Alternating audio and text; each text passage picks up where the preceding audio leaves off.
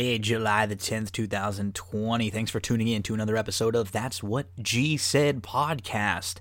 Going to be horse racing heavy, but we're going to kick things off uh, with the NBA preview with Eric. We're going to go to the Western Conference now.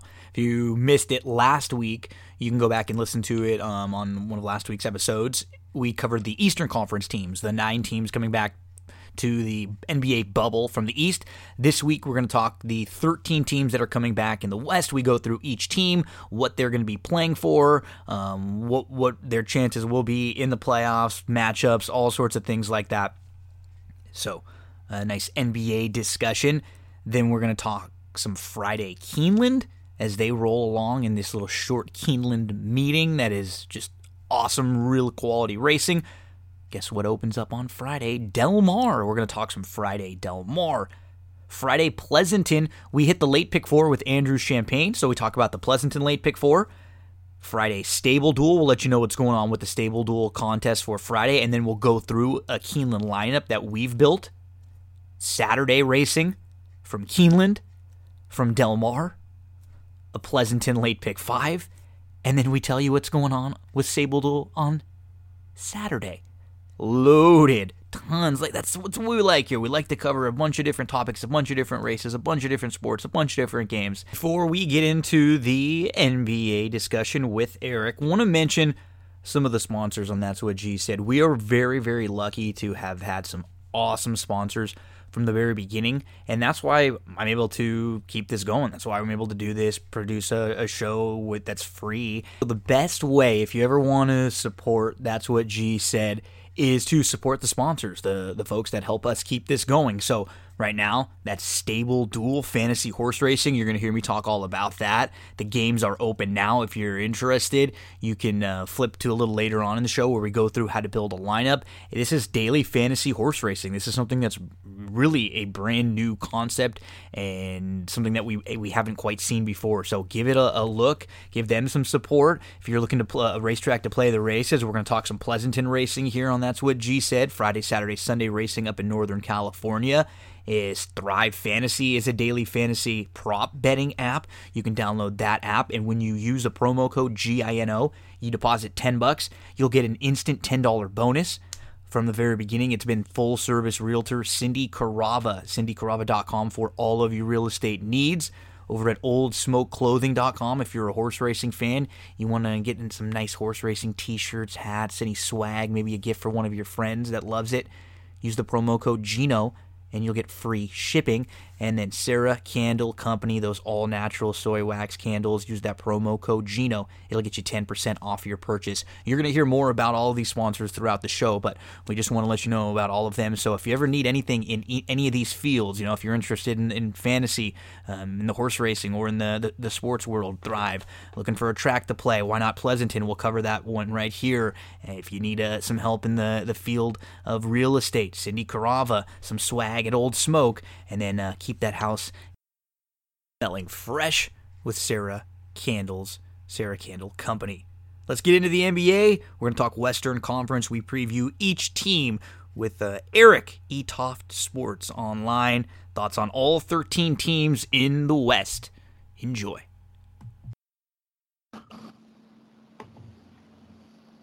Part two of our NBA preview. I guess our our NBA return preview with ETOF 21 Sports. Good buddy Eric, who comes on the show and talks with us all sorts of different things. Eric, thanks for talking about the East with us last week.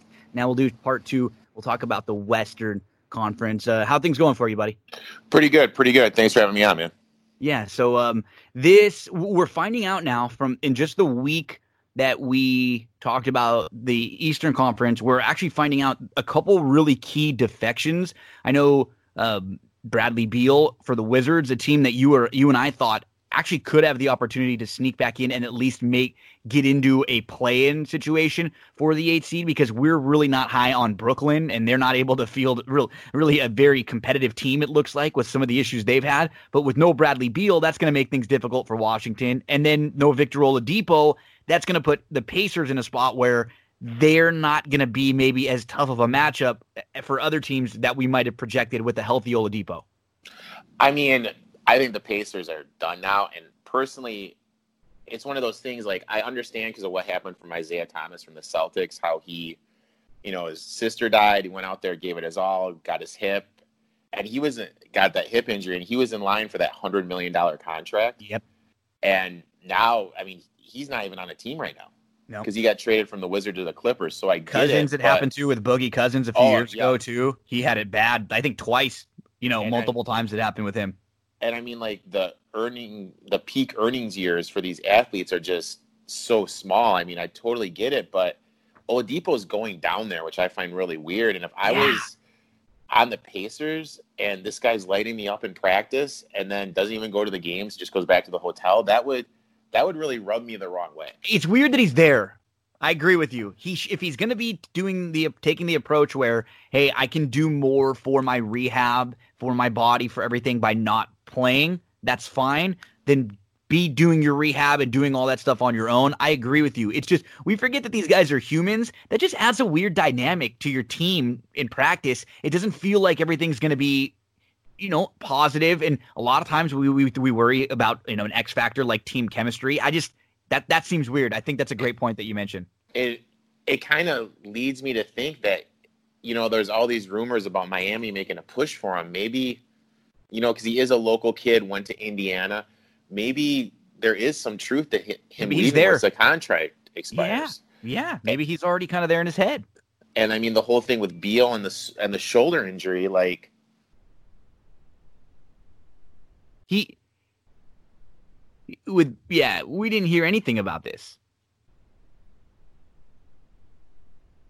I mean I get it, but I just don't know. You know what I mean? Yeah, yeah. So, yeah, so at least uh, a few big name players over the last week or so have opted out. Um, those those are the players in the East. We're gonna get to the Western Conference now. We're gonna go top to bottom um, in the West, and we'll talk about the 13 teams that are gonna be reconvening in the bubble in the West. So we start out with the number one seed in the West, Eric. The Lakers, 49 and 14. And with the Lakers, they're in a pretty good spot because they're actually only going to be playing uh, I think a total of 71 games when it's all said and done. They they return. They play the Clippers right away. Toronto, Utah, Oklahoma City, Houston, Indiana, Denver, and Sacramento. But what's nice for the Lakers is they've got themselves a five and a half game lead over the Clippers for the two seed, and I for them it's probably going to be hey maybe let's get LeBron and Davis out here four or five times, get everybody back into shape. They don't really. I would be surprised if those guys are playing every game a whole ton. Yeah, I mean, I just they're in the same spot that the Bucks were in. I Mhm. mean, they have such a big lead; they're locked in. The big question for me is who replaces Bradley. Yep. And he was playing at such a high level, and he was The was best a basketball- guy. All year right before he got hurt. Oh, he was yeah. shooting an insane clip from three. His defense was was excellent, both sides uh, of the court. He was just he was really really starting to come into his own. and he was a forgotten guy, and LeBron like seeked him out because LeBron wanted him there, and Mhm. that's the one out of all the guys surprised me the most of opting not to play after what LeBron did for him and giving him this chance. It Howard playing is huge for the Lakers. It gives them a great defensive front court. They were third in away um, road defense efficiency this year. That's huge. They play their best basketball though when AD is statistic wise at the five. Yep. When Morris and um, and Morris is at the four. Does Smith leap Waiters though in the pecking order? Do you think? Because they just signed him. He's played with LeBron. He's familiar with LeBron. I'm not really a Dion Waiters guy. I think Smith leaps Waiters. What do you think? I th- the key is it can't be Rondo. Rondo cannot be the one filling in, and and Rondo's point on this Lakers team has to only be he's on the court with the second unit when LeBron needs a rest. That's the reason why Rondo should be on this on this team. He can't play defense anymore. He can't shoot. He doesn't really stretch the field. He can handle the ball and set things up for the few minutes LeBron needs a respite. When LeBron's not when LeBron's on the court, I think Caruso is the best in-house option. I really do. And I'm hoping that that now Vogel is going to lean on Caruso a little bit more, someone who he started to close games with, someone who plays very well off of LeBron. And what he does when Caruso's in, he gives them the opportunity and the option, just like you said, to go it's nice when the Lakers can go small and you have Davis at the five. That's what small is for them. They'll have Davis at the five, like you said, maybe a Morris or maybe a Kuzma. You know, then you got LeBron in the mix. You can go, you can have Caruso and KCP as maybe two in there. Maybe you want to bring in a JR or a, a Waiters to give you a little more scoring punch. I think that they'll both get an opportunity to get a little run off the bench with the second unit and maybe try to heat things up. I still think JR was is just more of a, a, a I don't know if either one of them two is going to jump KCP and Caruso is my is my thinking though. And it, I agree with you in that it wouldn't surprise me if JR jumps Waiters. I just don't know if if the either one of them is going to be closing a game unless it's a game where they hit three or four threes in a row, maybe they're hot and they're on the, the court to close. I'm still thinking with no Bradley now, it's going to be more KCP and a little bit more Caruso. Okay, yeah. I mean, I'm I remember the Piston days because I grew up in Michigan, so I'm a Piston fan, and I'm a huge KCP guy. It's just he just hasn't taken that step. No, like, you're right. And I'm, you know what I mean? Like, I just don't because I know LeBron's a big trust guy. Like, is LeBron going to want Smith out there? I completely agree with you. It's a great point. It's a great point. I completely agree with you. The Rondo. I don't think Rondo gets enough credit for those Celtics teams when he has the ball, but there's no way he can play with LeBron because LeBron's going to have the ball and it's either going to be an ISO and a pick and roll with Davis, and you can completely sn- like sink off Rondo. Yep. And just dare him to shoot. So I mean, I totally understand that point. Um, I really think Vogel's done a real underrated job coaching this year. I agree. He really has. I mean, there's been no LeBron drama. Um, and he's really done a good job of bringing assistants in and just kind of delegating and him focusing on what he does best. I really think actually the thing that's going to hurt them the most if, if it gets to this point is Los Angeles right now and probably forever is always going to be a Laker town. And them not having the conference finals every single game in Staples, or even if it's technically a Clippers home game, it would it would have been like been a, Laker, Laker home Lakers game. home game. Yep. You know what I mean? That's that's a really big factor that is lost in all this. I agree. They they and Milwaukee both, and there were teams that were both fine on the road, but they did lose a lot of that built-in advantage that they had from playing hard, from playing every night throughout the year, getting the opportunity to have everything have to go through you in your home building, and that won't be the case for this Laker team. Um, I yeah, I'm still I'm still pretty confident in them, and and I guess you know we'll, we'll move from the Lakers, the one seed, to the two seed, the Clippers, I think the key the key with both of these two teams is we talk about, you know, LeBron and Anthony Davis, we talk about Kawhi and Paul George. These teams are good. They have a little bit more depth than I think people wanted to give them credit for. The Lakers, the Clippers have, have, a, have very good depth, and, and, a lot of people recognize that. But I think this is all going to come down to who's ready to go. If one of these big four players isn't playing at a, a high level, I think that team is in some big trouble. If Paul George or Kawhi comes back and they've got something that's flared up, or if Anthony Davis gets hurt right away and it's just LeBron trying to carry, the Lakers aren't going to be in great shape. So, as much as these two teams feel like they are the top two in the West and head and shoulders above, they're one small turned ankle away in a bubble situation like this from maybe getting eliminated. And I mean, I don't know if you heard, but Kawhi didn't travel yes. down to Orlando. So yep. they said it was a quote unquote family matter. Does that mean he has the COVID 19? You know what I mean? Like you don't, you, we start to speculate now. Yeah. yeah. You start to think like, why isn't, why isn't he traveling? And you, you hit on the head. This team, I think they're the most, they have the most depth, but I read that Lou Williams, eh, he's still on, he's still 50 50 if he's even actually play or not. Mm-hmm. Um, and then the Patrick Beverley, is the same thing with Rondo. If Patrick Beverley's on the court in the last five minutes, I'm just going to dare him to shoot. I'm going to completely you make him beat off you. of him. You make him beat double you. exactly. And I was looking at stats. Paul Paul George this year is six for 42 in taking shots with four seconds or less on the shot clock. I mean that is really bad, like historically bad for a player who's looked upon as like what like top 20 player in the NBA, top 15, top 10, yeah. however you look at him. And he's 29% shooting in ISO and 38% this year from on passes from Leonard. And I mean, I've never really been a Paul George guy, and I don't know if you remember, um, he used to date Doc Rivers' daughter. Yes, yes. And then he had the affair and got the stripper pregnant. And then there was a whole thing when he was with the Pacers and with like he hooked up with like Roy Hibbert's wife. Yep. Like when they were having those runs. So is he? You know what I mean? Like, and Paul he was George, he loved he loved the Lakers. He wanted to come to the Lakers yeah. forever, and then he want he loved. Then he signs with OKC. He loves Westbrook. That's his best friend. And then we hear that he will, he's always really closet secretly been a Clippers fan. You know what? He just seems like he's got. It's like, come on, man.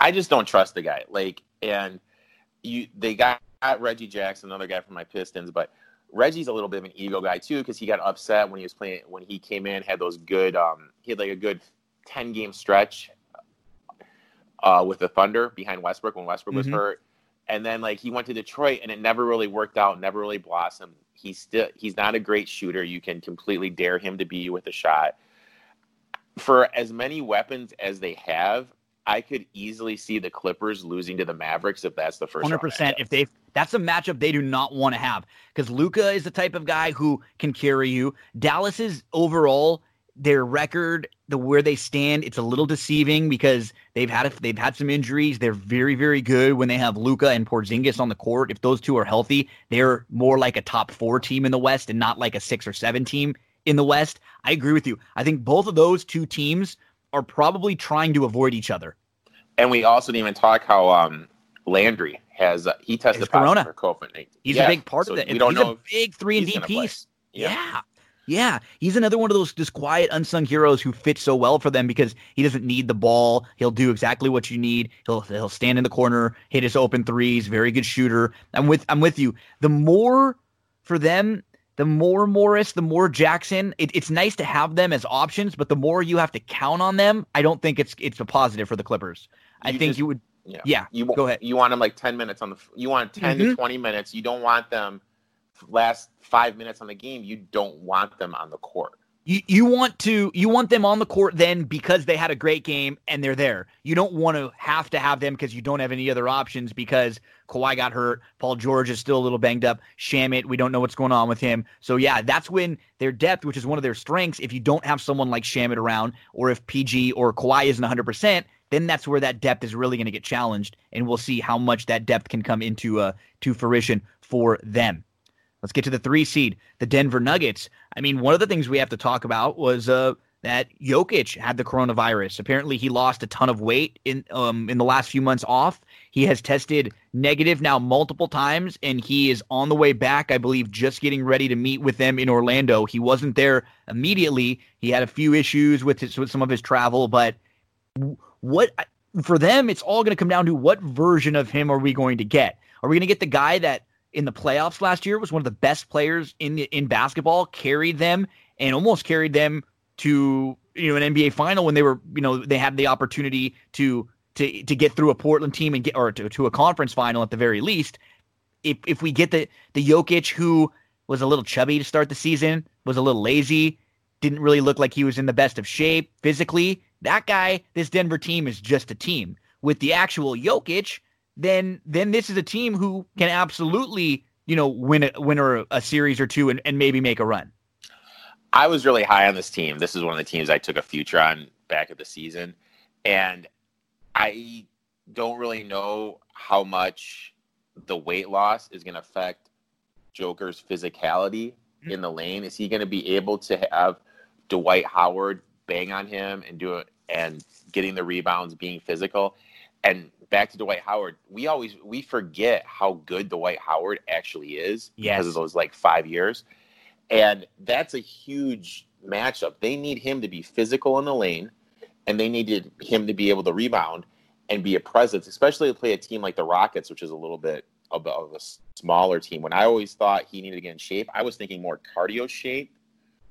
And um, not like losing so much weight. You know what yeah, I mean? I agree. Like, I agree. Yeah, he didn't need to get chiseled. He just yeah. needed needed to be able to not come off the court. You know, to to be able to not get as winded up going up and down the court.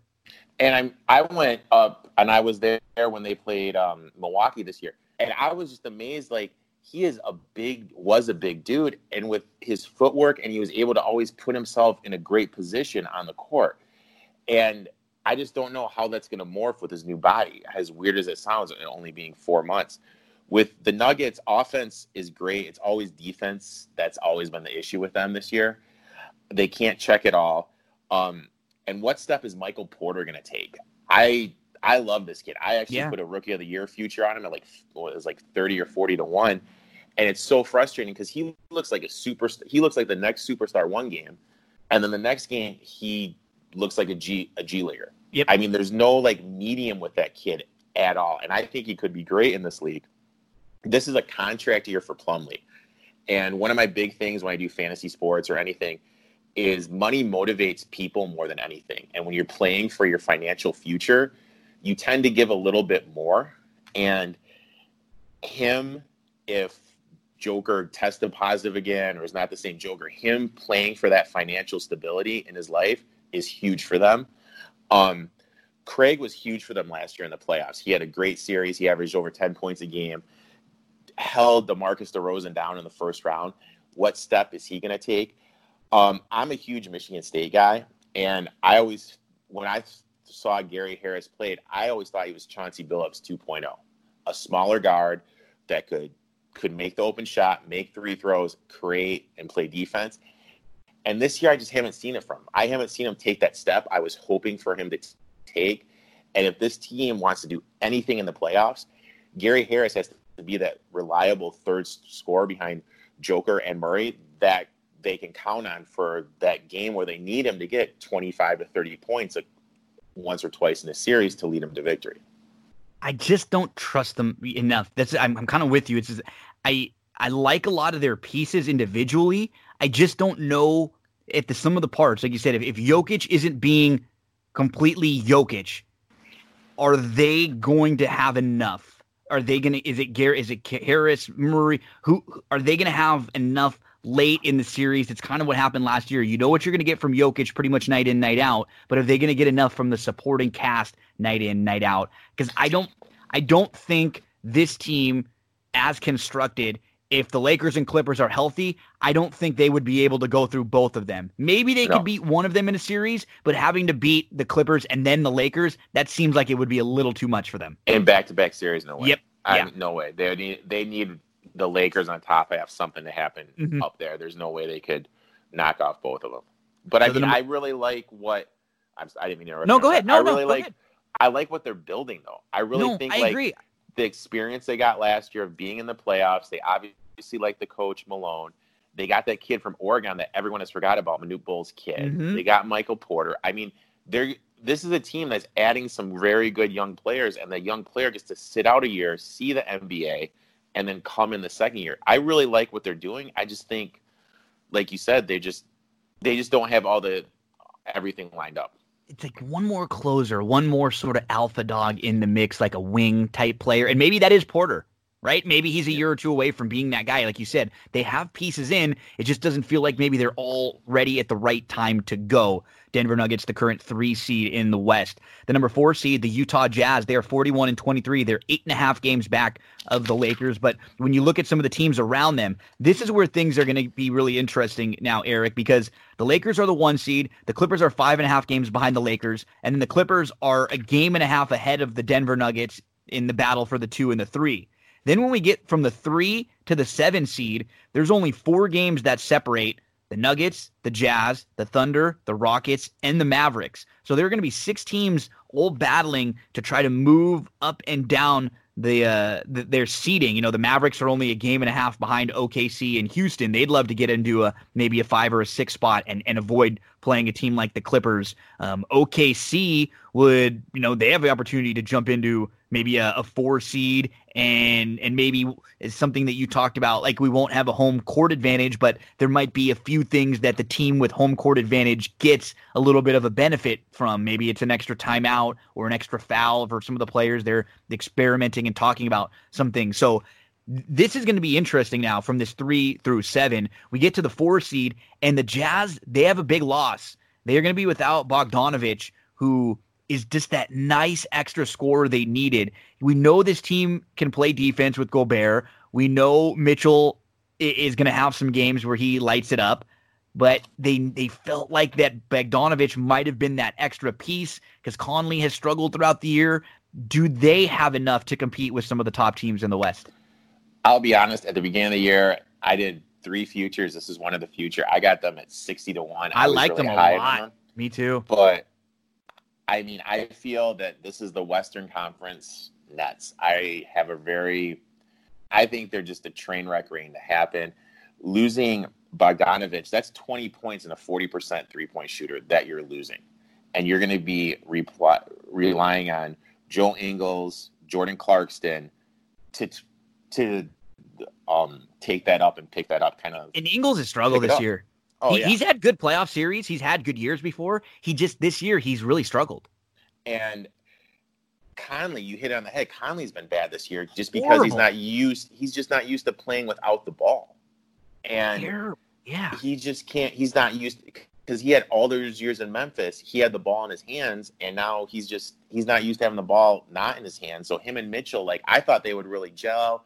Mitchell would be able to lean on Conley. It looks great on paper. Been, right? It, it was, looked on paper. Awful. It's like it's going to fit, and it just for some reason, it the hodgepodge does not mesh. And then you factor in the Mitchell Gobert relationship, and I don't know if you heard this quote. It was at the beginning of the year. Gobert said the ball was sticking too much. So obviously he was digging on Mitchell for not passing the ball enough.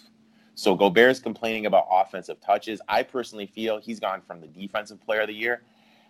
I mean, you could kind of argue he's not even top five in the league in defense this year. Yeah. And I really feel he's complaining about not getting the ball in the offensive end enough, and that's really affected his defense. And it I think it's kind of at the point in Utah they have to decide which way you want to go. Who do you want? And obviously in, in the NBA you're going to take Mitchell just with the way the league is played this year. I just think this is I think they're going to tumble a lot because I mean like you said they're only a, a game and a half up on the Thunder and Rockets. I could see them free falling. Me too.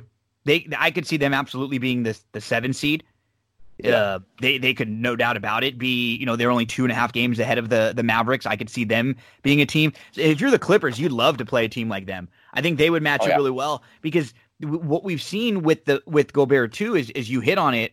He he's big. He can play defense, but if he's not playing like the defensive player of the year, you can't even have him on the court a lot of times in a playoff series. He you can no stretch. Value he doesn't have value. You can stretch him out if you've got a if you've got a big that's versatile that can that can you know move out to the three point line. He his value isn't even there because he's not defending the paint like you would want. So uh, I'm very low on them in, in this return. I, am not really high on them at all. I think the Bogdanovich factor hurts. Their chemistry all year is hurt. And you know you talked about you know, uh, Mitchell and and Gobert not liking each other, and then all of this coronavirus stuff. Remember with Gobert at the beginning? I mean, like, remember what he was doing? He was rubbing his hands and coughing on the the microphones, and he was making a big joke of it. And other players like Mitchell got this because of him. Um, he he doesn't have the best.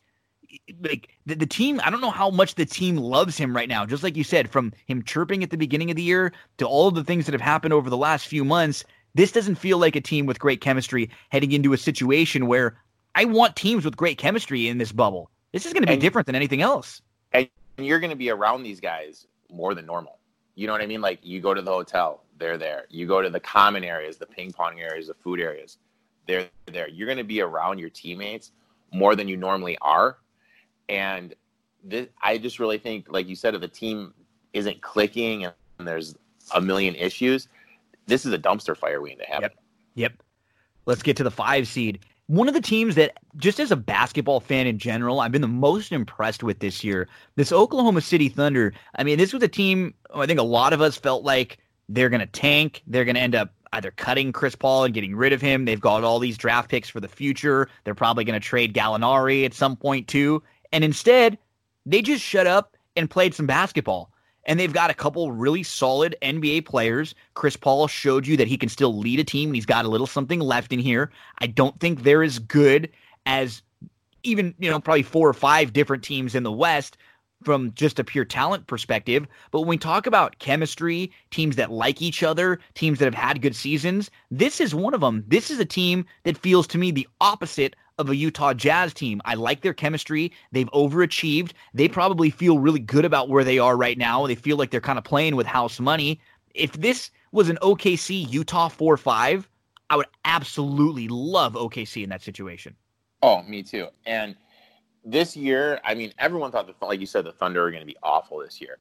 If Billy Donovan doesn't win Coach of the Year, Has I think it's Has a to. travesty. I mean, what he's done has been great this year, and it also speaks a lot to Chris Paul's, Paul's leadership. He could have gone in there and he could have, you know, sat at the end of the bench. Donovan's success and every, having, yep, yeah, yep. his success he's having. Paul's the veteran that's getting it down to those younger guys and getting them to buy in. So it speaks a lot to Chris Paul too. I'm hearing they're having daily Zoom meetings. Yep. Um, and also they're the third best team record wise since Thanksgiving. So they're playing great basketball. Um, they have had 42 games with that have been within five points within five to play. So obviously they're they're um familiar. They're close throughout. Games. Yeah. Yep and also they're getting Roberson back, their best defender, who's going to be healthy.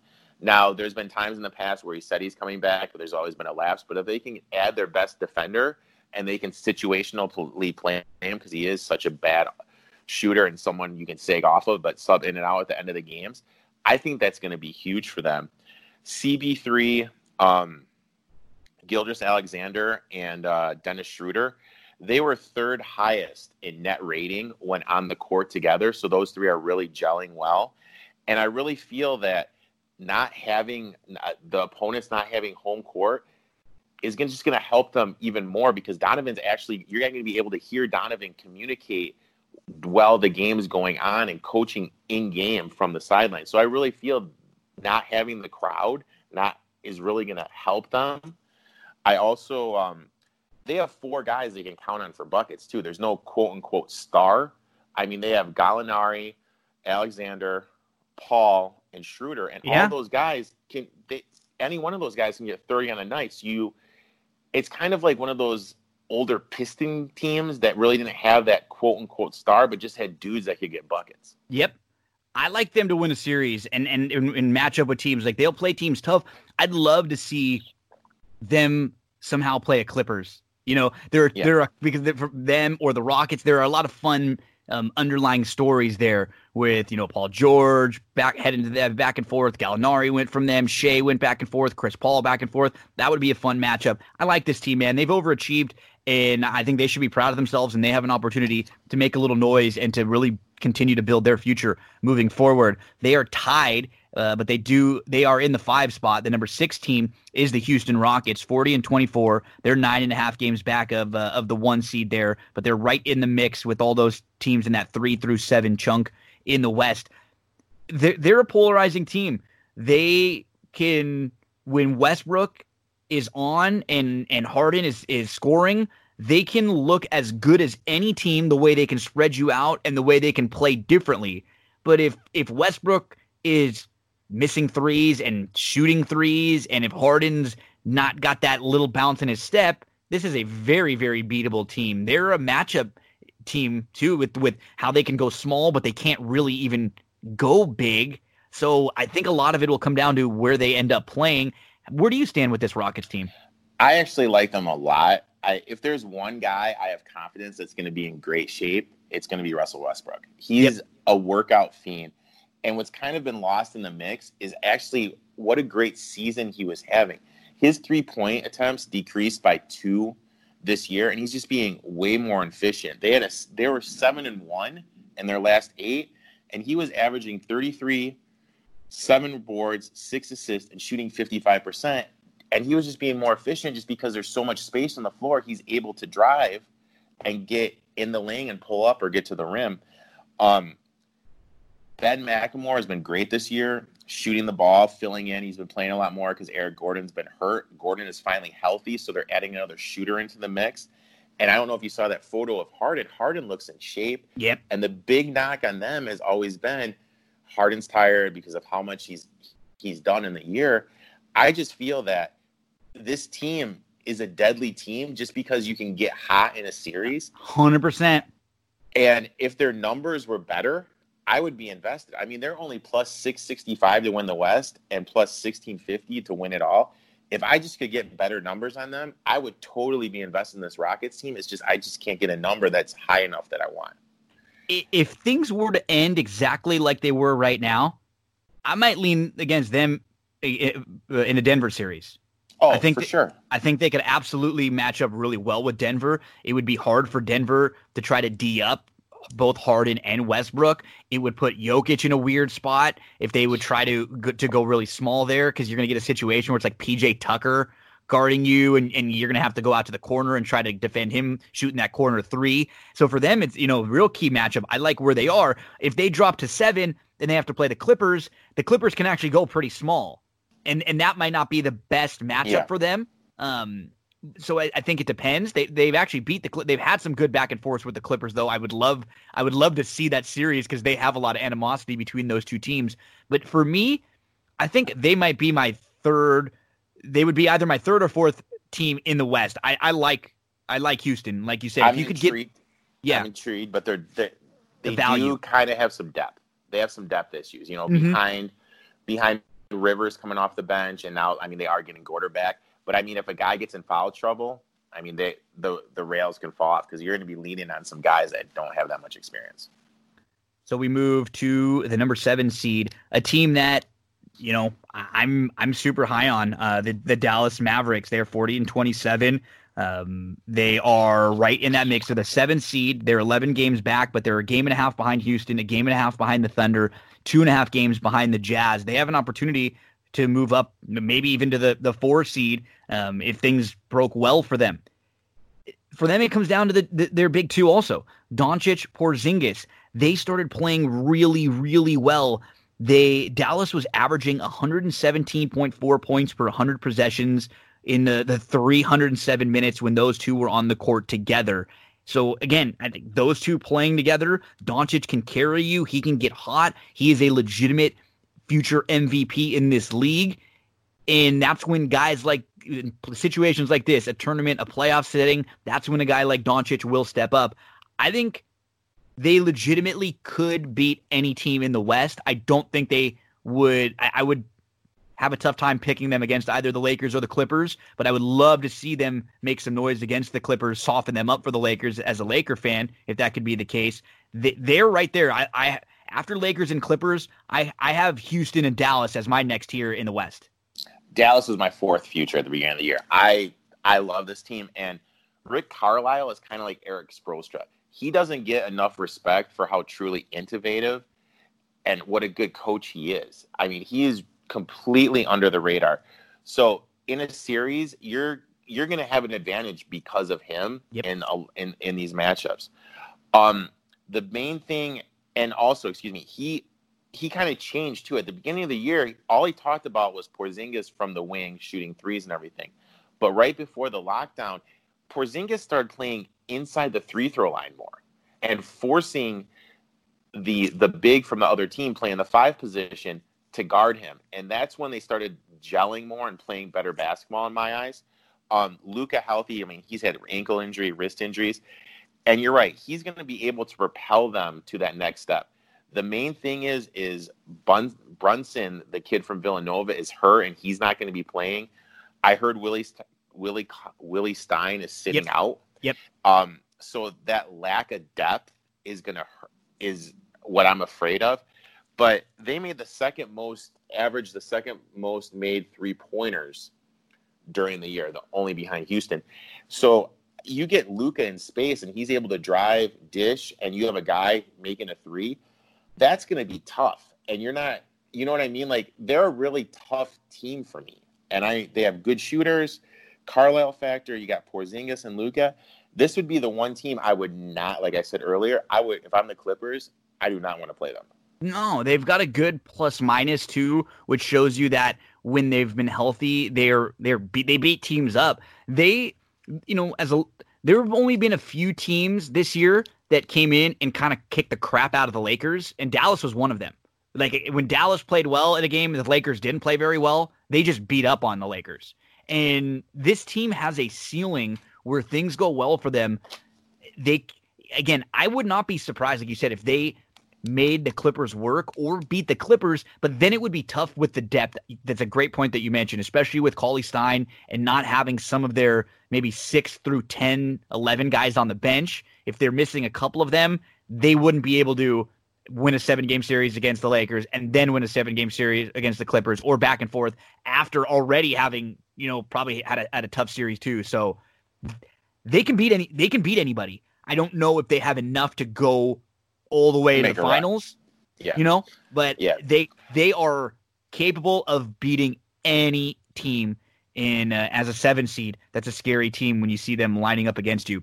And that Brunson um Porzingis pick and roll was great during the year, and they're like not having him. And one one thing that Carlisle would do is he would have Luka on there, but he would just put Luka in a corner and then just run the pick and roll with those guys. So you were, you know what I mean? You're forced to respect Luka. So I just think that Brunson, him not there, is just huge for them. Okay.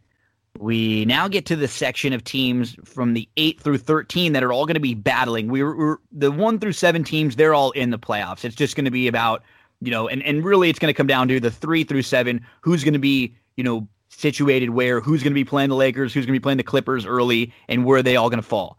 From 8 through 13 on the West, things could get really, really fun down there. We have the Memphis Grizzlies, who are the eighth seed. They're 32 and 33.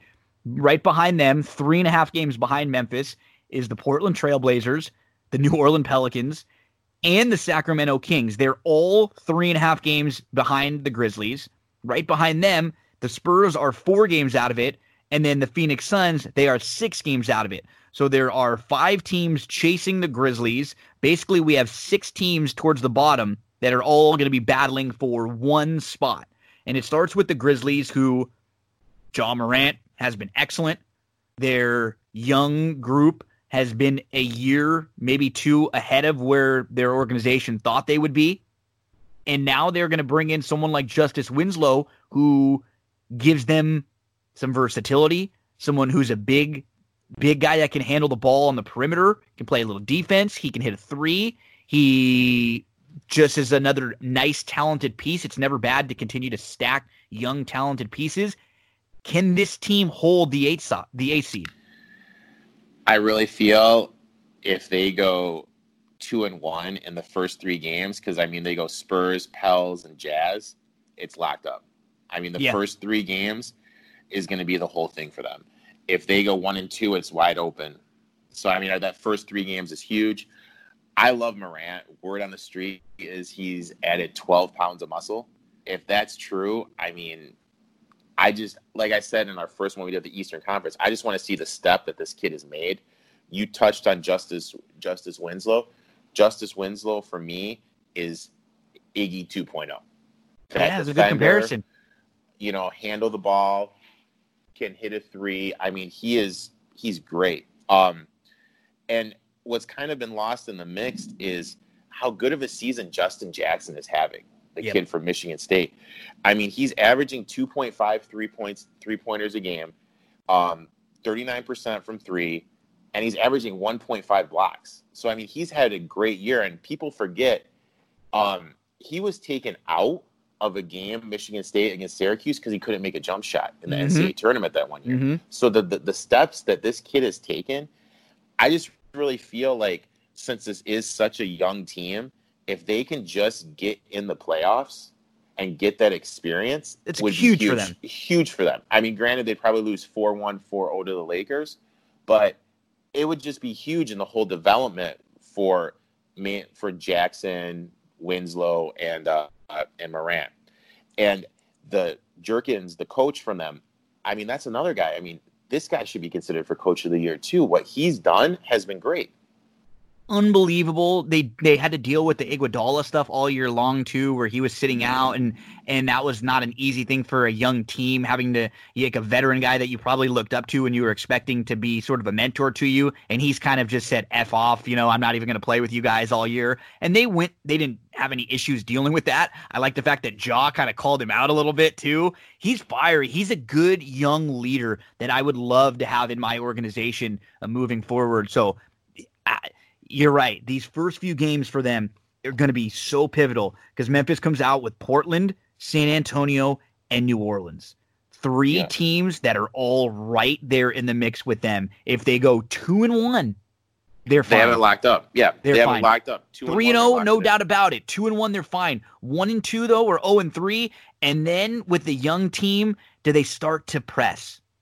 Right? Do they Yeah. start to? Does Ja try to start to do a little too much now? And he's worried, and then he starts turning the ball over a little bit. He hears all the stuff about Zion, you know, and it gets a little frustrating for him. So yeah, that's that's where it'll all come down to what happens for them these first few games. That's the Grizzlies. They're the eighth seed. Remember, a team needs to be within the four games. So if any of these teams are just within the four games, they'll have to play a, a three game, basically a best of three series where Memphis would only have to win one.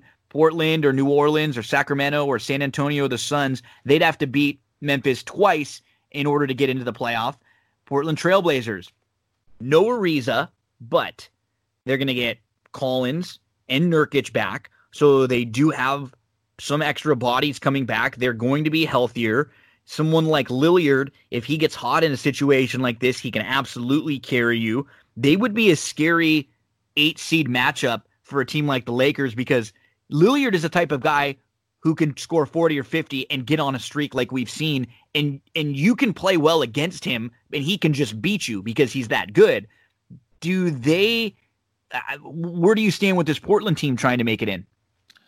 Like like you said, if I'm the Lakers, this is the one team I don't want to face. Yes. Um, I and people forget this team made it to the Western Conference Finals this year, and injuries have just killed this team. Mhm. And they're getting Collins and Nurkic back. Losing Ariza hurts, but that's going to allow Melo to move to the three instead of the four, which he's normally been playing.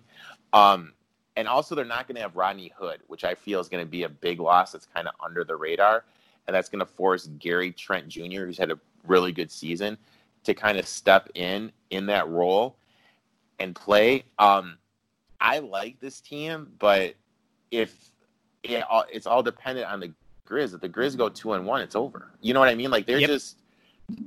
I feel like their mountain is just too much to overclimb. If they Mhm. were within two, I would love them.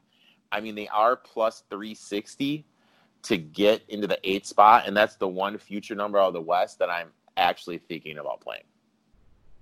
The current number 10 team, the New Orleans Pelicans. So this is the one team that everybody is is high on, is jumping on. And and good reason, right? Zion has been excellent in what we've seen, but they still got to come in as a young team in a difficult situation. They still have to fend off a couple of other teams that are all battling a little bit more experienced. So uh, they're going to be talked a lot about, and and the league would love Zion versus LeBron in round one, and all the Pel- old Pelicans players versus the Lakers, the trade that hey had everything with them, Anthony Davis back. That would be fun. It'd be a great storyline. I I just don't. I don't know. I'm not as high on this Pelicans team right now, getting there as I think others are. Neither am I. And the big thing, and why I'm not, is I can't pronounce this guy's name. Bizlek, the the coach, he's mm-hmm. not going down there, and he's he's been basically their defensive coordinator because Gentry's been handling the offense. He's been handling the in-game defensive adjustments and everything, and he's not going to be in there. And through everything online, I can't figure out who's going to be handling that role, and that's a pretty big role, especially in playoff basketball or Yep. in important basketball games where you need to win, where games shrink. And I think that's going to be very bad for them because one of my betting things is I always bet the under of any Alvin Gentry coach team. I think Alvin Gentry is one of the worst coaches in the NBA. I think he's a good offensive coach, but overall, he's just not that good in my eyes. Um, Zion's in shape. You and I talked about it last time. He looks great. I mean, he's allegedly getting to the gym at six and staying till two, and then going to the weight room. Um, Ingram, the only two people in the league that are shooting better than Ingram this year are Irving and Middleton. And The what do you think about about Ingram? He's he's an interesting one because he's coming up on a contract year now, and I. Ingram with with you know he's had some physical issues too. He's someone that um, he hasn't always been a model of health. So now you're going to bring someone back into this bubble where he's got an opportunity in just eight games to maybe make a little more money or maybe get hurt. I know, Right? Like, Yeah, it makes me I nervous. I know, and like you and I, like have talked about it. I I'll give you credit. You were high on this kid when I wasn't, and he's blossoming into what you said he was.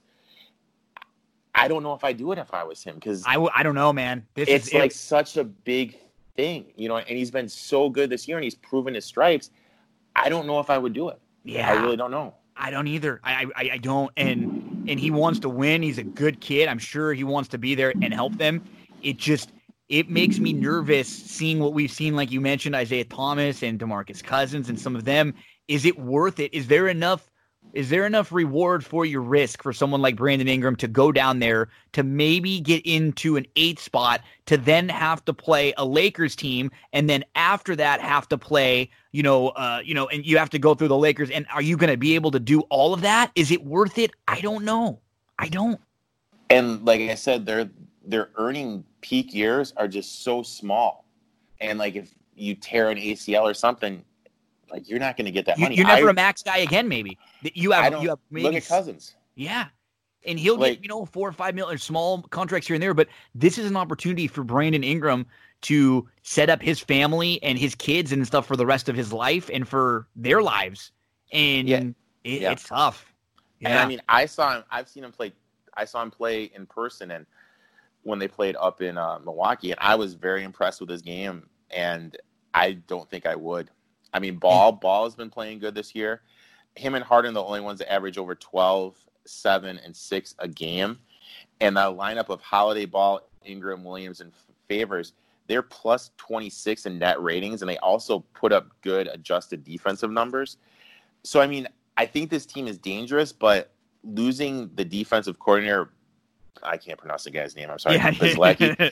um, that's huge for them, and just relying on Gentry, I really think is going to hurt them. And like you said, like if I'm Ingram, I'm seriously not playing. Is it in the back of your head? Are you a little tentative here and there? Are you diving for a loose ball if yeah. there's an in between play, or what are you thinking about? Is that I mean, I don't know. I'm just as a the human element is something that you and I have talked a lot about too with this. Remember, these are guys that are families that that have to deal with issues. They're not just basketball player. They are Brandon Ingram, who's had physical stuff, who could be setting himself up for years to come basketball player. It's Dwight Howard, who has a the mother of his child just passed away. D- Dwight Howard, basketball player. You know, they they've all got these these little things to to worry about. Um, this this, this next is, team. Go ahead. And this is generational money. You know what I yes. mean? Like we're not talking about Ingram's for him not, for five years. Yeah, it's him his kids and probably his kids' kids. You know what I mean? Like they're yeah. set for life. So I mean that's that's a big burden on what is he twenty? He's he's young, like twenty one. He was like the youngest player, one of the youngest players ever when he came in because the way his birthday is built. So he's a super young player too that you really want to invest in because he still has more and more upside. What we've yeah. the leaps that we've seen from him in you know a year, he he makes another leap like that he is right there on the top top tier of players, and he can do it both ways too. He can handle the ball. He's improved his three point game. So yeah, I, I, like him a lot, and I hope I just hope things go well for him if he does end up playing and they play. Um, I just I don't want to see anything go bad for a guy who who could have a very very bright future. I'm kind of high on this next team. It, of of the group of teams towards the bottom, I would maybe take a flyer on them sneaking in or making a run. The Sacramento Kings team. A lot of it has to do with their schedule. So I look at their schedule. They play San Antonio, the Spurs, a Spurs team that's going to be without LaMarcus Aldridge. They play an Orlando team who is one of the weaker teams in in this bubble. So right off the bat, the Kings have two very very winnable games. They play a Dallas team after that who is better than them but not unbeatable. Then they have New Orleans, the Pelicans, who is a very winnable game for them and a team that is right there in the mix with them. After that, they play a Brooklyn team who we think might be the worst team in the bubble. They can barely field a team. And then the last game they play is against the Lakers team that will probably not be playing anyone. They might be able to win five or six games here just because of the way their schedule lays out. They got two games against the Pelicans, too. If they win those two or just split them, they're in an okay shape. I think of the teams on the outside looking in, I don't think Sacramento could beat a Lakers or Clippers, but they had a couple of spurts this year where they started playing really good ball. They have pieces. Buddy Hield and Fox is are the type of guys that can get hot, win a couple games, carry you a little bit. I don't mind this team as maybe taking a flyer on them to sneak into the eighth seed or at least to play them individually to win a couple games in the bubble. To me, it's Walton needs to figure out the rotation. Yes. Bagley's finally healthy. And I mean, he looks like a beast too. If you've seen any of the pictures of him out there, oh, he, he, looks he looks up, yeah. huge.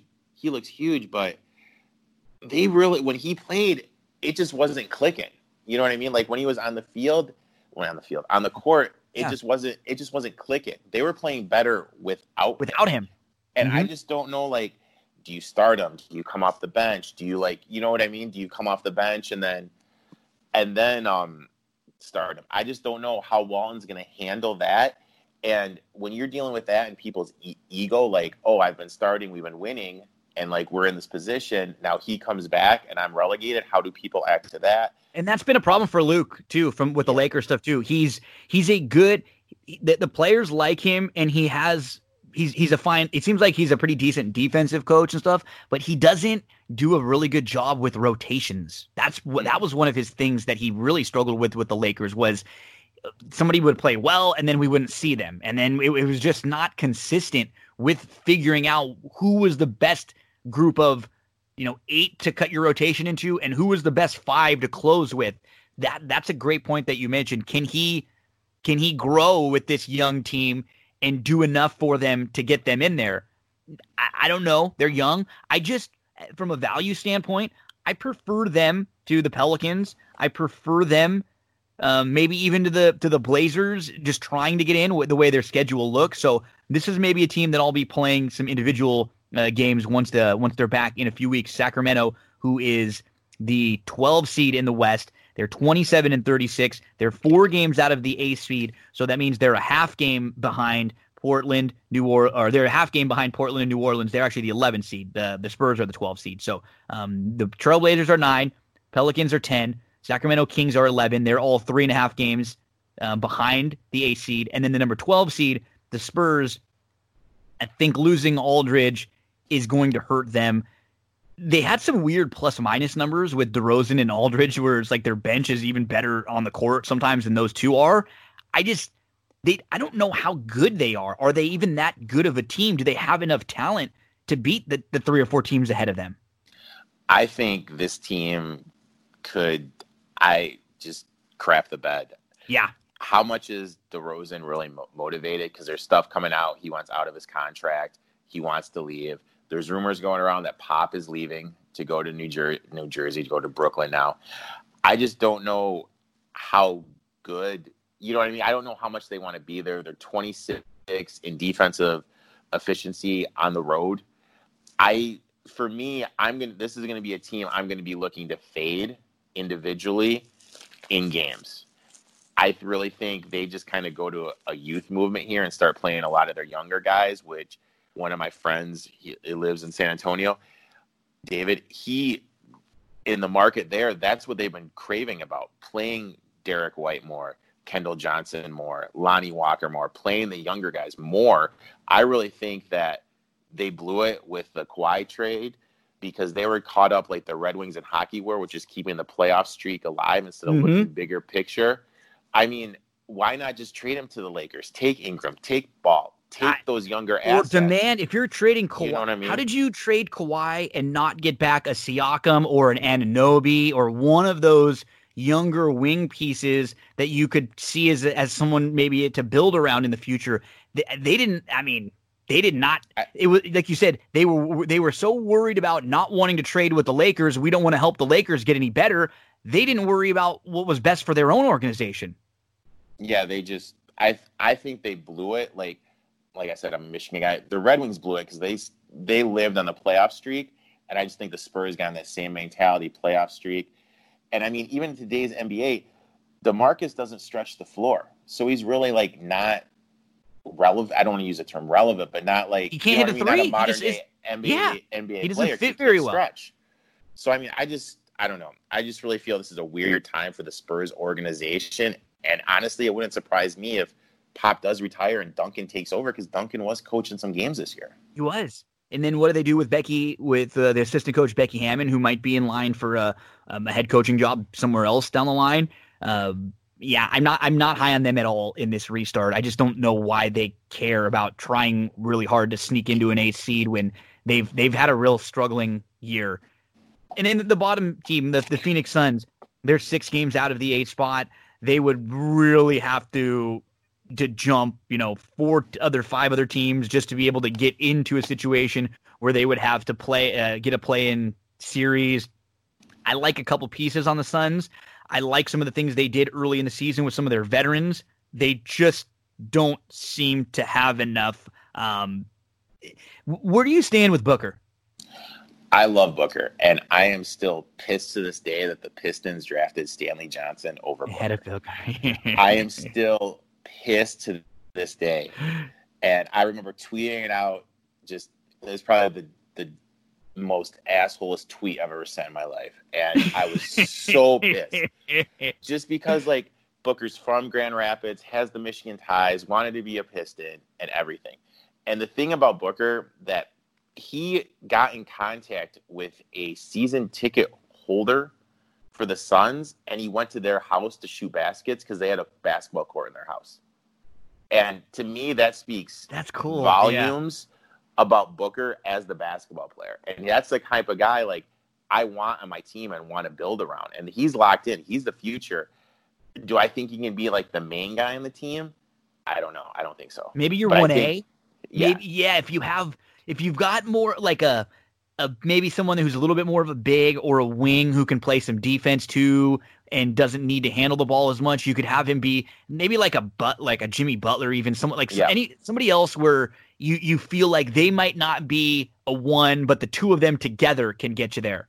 You know exactly, mm-hmm. exactly, exactly. So, I just don't feel you can carry a team, and I I'm completely with you. Like I don't even know why they got invited. Yeah, I mean I think for them it's just a development.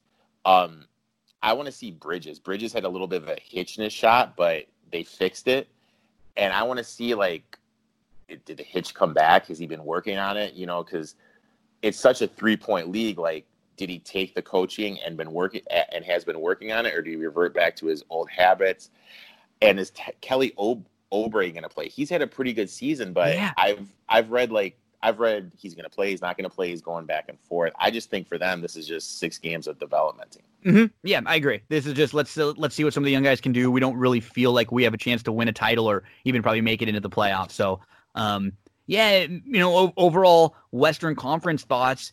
The the top teams, um, I'll be curious to see how much of LeBron, Davis, Kawhi, Paul George will will even see. I think you you want to get them on the court a little bit, get them back in shape, get a little chemistry, but you got to be very careful because you don't want one of these guys to get hurt in the eight games before you you even get a chance in the playoffs. And and then you know the team, some of the teams below them, it feels like we're both sort of high on Dallas, and I, I like what Oklahoma City's done and I, I, think Houston is is a, one of those weird matchups that could could beat anybody.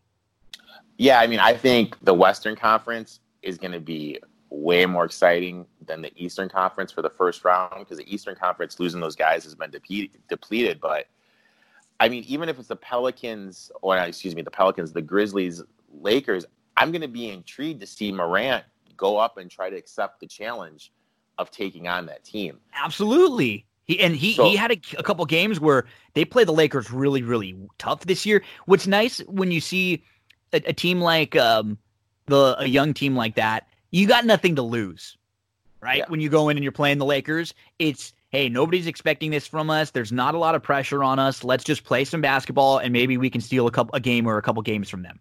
And then was it la- last year like the Clippers played the um the Warriors?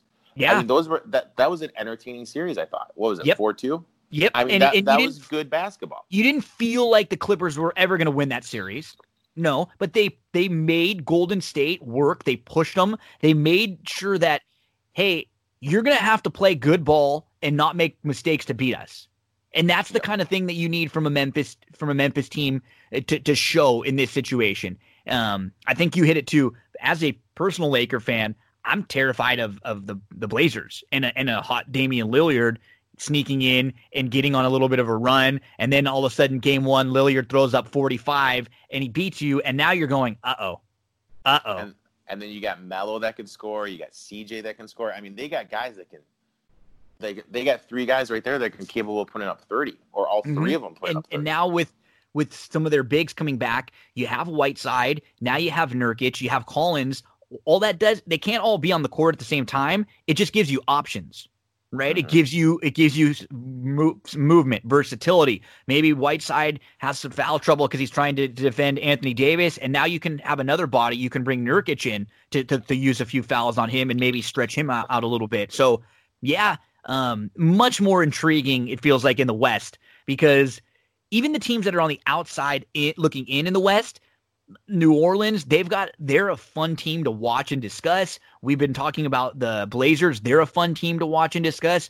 I with the with Sacramento, they're young. I'm kind of high on them maybe having an opportunity to sneak in based on the way that their schedule is set up right here. So even the teams below the playoffs, they're a lot more interesting, you know, versus only Washington on the East. So um, it, it, felt like a tale of two conferences when we were when we were discussing the two of them because there's a lot more that can happen up and up to from top to bottom on the west side. Oh, for sure. Um, let me ask you like a random question. Do you think like this was brought up to somebody? They're talking about the lower teams. Do you think they're doing like having a second bubble here in Chicago?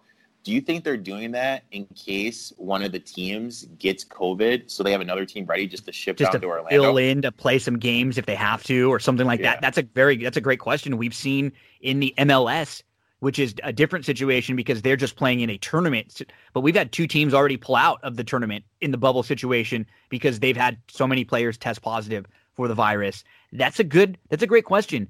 It's I, I think because baseball is going to be be able to have a ton of extra team players, taxi squad. They're going to have deeper rosters. They'll be able to to bring players in and out if some test positive. Will basketball? What'll happen if, like you said, what happens if one team, if there's five or six guys on the team that test?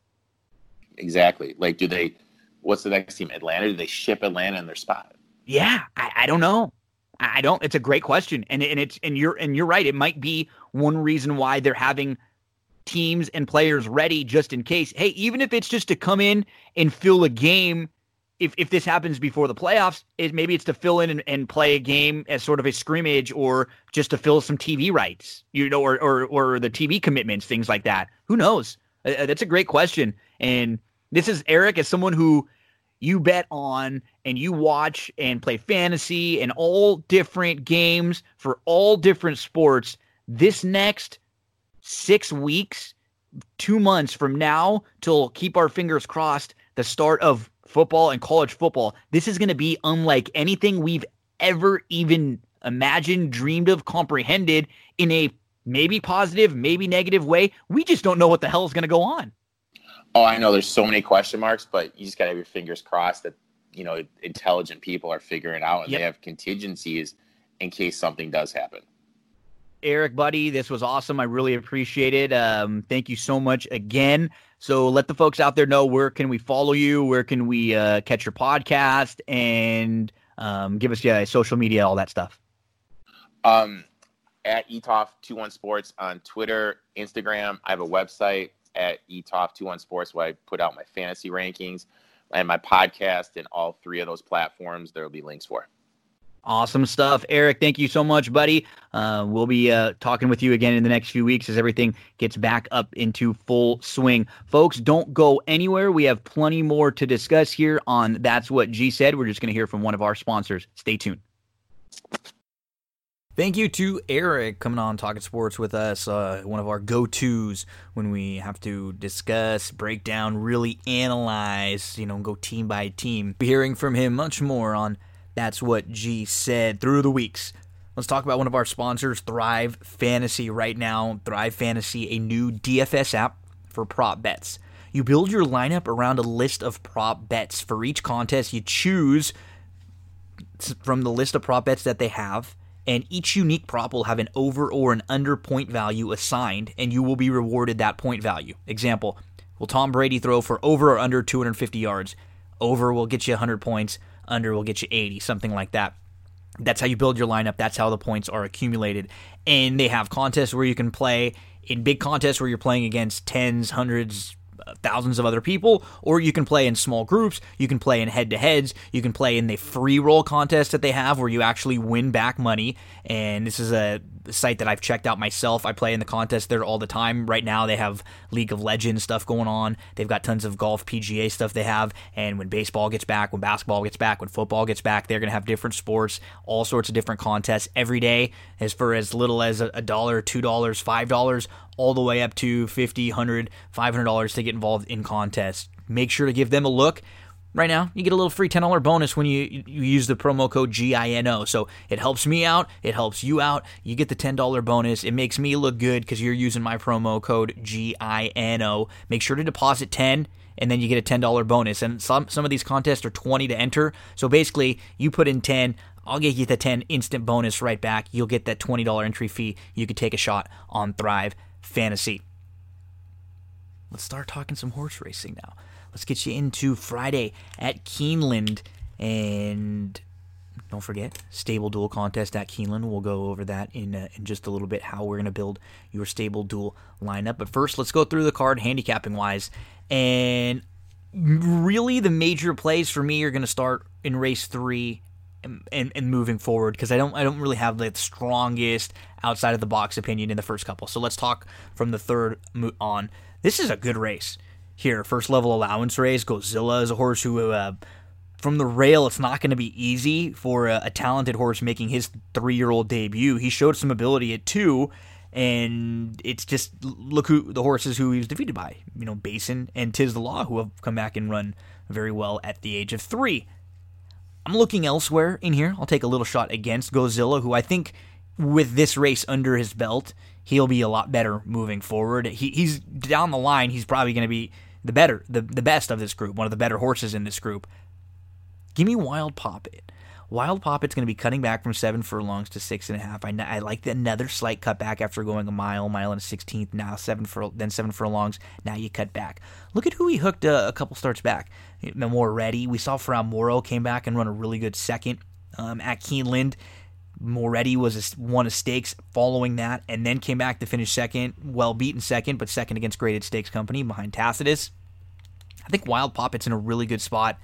Enough speed to put himself in a good position, but he can actually pass horses. I think with Gozilla. He's got some speed, and they're going to be fresh, and they're going to have to go from the rail. Hidden Ruler's got some speed. You know they're going to be close up to it early. You don't think uh, Hero's Reward should be too far out of it. Alfie uh, Solomon's is going to be close. So there's there's a good amount of speed in here, and I think Wild Paul Poppet will hopefully be sitting just off of it because of the because the fact there's a lot of speed, it also should set up nicely for breaking news. There's a very good opportunity that even Wild Poppet gets caught up in that pace battle, and and if he can't sit break it or sit far enough, breaking news is going to come and mow them all down late. So four eight for me. The seven I'll treat as a total wild card, trying the dirt for the first time, and maybe he can take back just a little bit off of a couple of the other speeds and sit.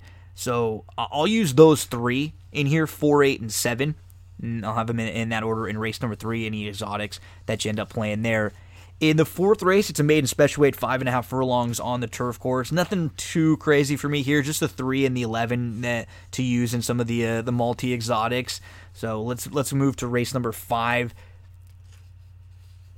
The the one thirst for life is a horse I'll throw in in some exotics. He perks up a little bit every now and then, and he's capable of running a really, really big effort on his best day. What I like is his last couple have been better, and he's shown a little more tactical speed in his last few. So saving ground from the rail in a race that just does not seem to have a ton of speed on paper. That's why my top selection is going to be the four Treasure Trove. Who's going to go with Treasure Trove early? I just don't. I don't see who's going to be able to push this horse early on. He should have uh, a length or two on the field and I think we'll see how good he is if he's going to be able to, to wire a group like this. He he hooked a tough group two starts back at Oaklawn, and that was off of a couple month break. He ran into Endorsed and Bankit and Pirates Punch. That group is way way tougher than this field here. That was a legitimate stakes caliber group. This is an allowance group. Treasure Trove trying to wire this field. We'll use the four on top. The seven Bourbon Resolution is rounding back into form, and what you can do when you look at him and his form overall, you can make legitimate excuses for some of the poor performances. Right? He was in a little bit too tough in a couple starts. He went really long on the grass. You know, you can make an excuse there. He has races that were sandwiched by layoffs. He runs into Vekoma, and then he comes back with a really nice second place effort that should set him up very well in this spot if they go quick. He doesn't have to be way out of it either. He has enough tactical speed to he, he should be able to stay within striking range. So 4 7, the 5 Royal Mesa, I'm to treat as a player here, getting back to the dirt, sitting closer. He's proven at Keeneland. Got a little bit of a race, uh, race under his belt off the little bit of a, a the break last time out. I, I uh, misplaced my phrases uh, there, but Royal Mesa fits. He, he, he fits. He just does. He's coming off of a couple races where, looking at figures, he, he just didn't run well because, yeah, he, he took a shot on the grass. And you can cross the Kentucky Cup Classic out. He seemed a little bit overmatched in there, and then he just backs up. Look at the races prior to that. If you're playing him off of that form, he would fit nicely in here. Four, seven, five, one. Those will be the horses I use in some of the exotics in race number five. We'll bet the four treasure trove if we can get you know, five to one or so on a horse who I'm ex- I'm expecting to be loose on the lead. Race number six, the eight horse is going to be the top selection for me. Candy Cornell. He doesn't love to win races, but he's always there, and I and I think the consistency in this field, drawn to the outside, that should really do a lot for him. There's a lot of question marks in this spot, and I don't really have as many question marks for a pretty consistent horse like Candy Cornell, who I think should sit. The seven I'll treat as a wild card, Almithar, horse who can absolutely jump up with a big effort, but doesn't really string uh, efforts together, at least recently. So may- maybe he can, you know, chalk at a decent price. We'll use the seven in some spots, and then the one traveling Midas was well defeated last time out, but I should expect a, a, better effort this time. He's got a little bit of speed from the inside. He's going to turn back. The key is the rail. I hate that rail draw with a horse like this who has the in between speed, but I think he has enough speed to at least put himself in a good position. The problem is, is there's a couple horses right to his outside that also have speed. You know, the two, the three, the four. They seem like they could all be be lining up in here. So I, I'm hoping Traveling Midas just sits right behind him, and, and then he could work out a great trip. I would obviously much prefer him more if he were drawn towards the outside. That's why it feels like Candy Cornell should sit a nice trip, and Almithar cutting back to a sprint distance is going to be coming from off the pace. So I'm looking for horses who are going to be off the pace because there could very easily be a scenario where the one, the two, the three, the four, the five all get caught up in it. The six is going to be fresh also.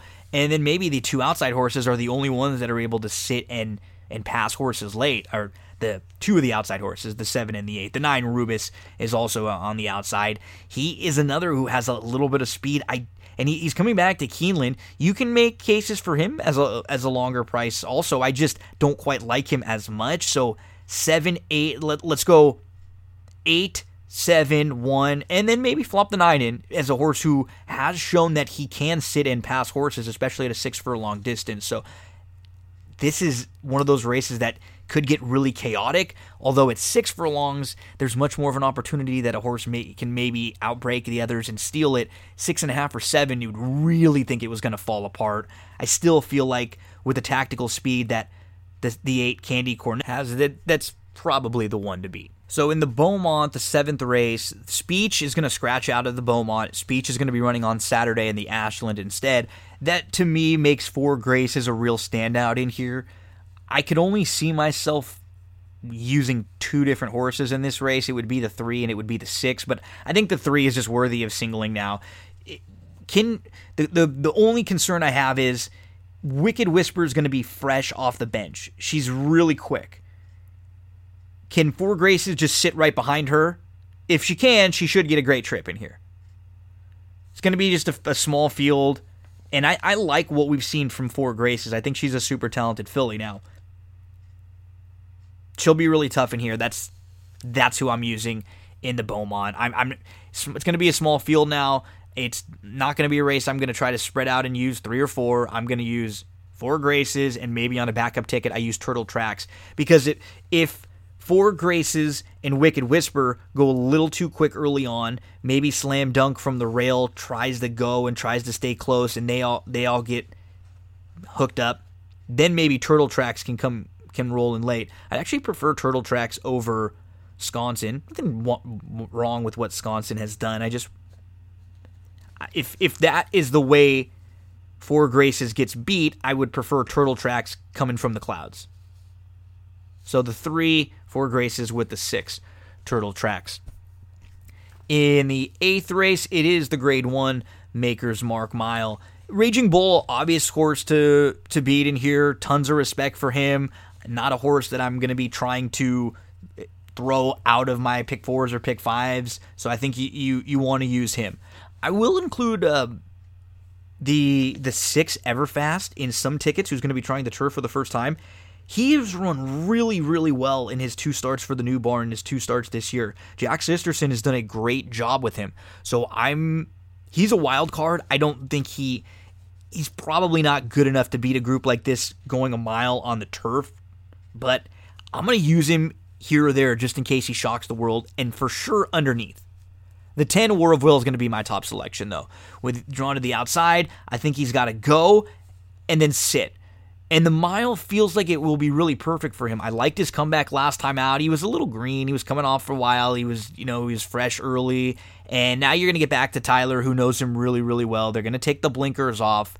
I think War of Will, people may see that he's 0 for 5 and he hasn't won on the grass, but he's run well on the grass, and he's definitely capable of winning if, he's sitting close and if they don't go too far, and, and if he doesn't get hooked and he doesn't have a tough trip from that outside post.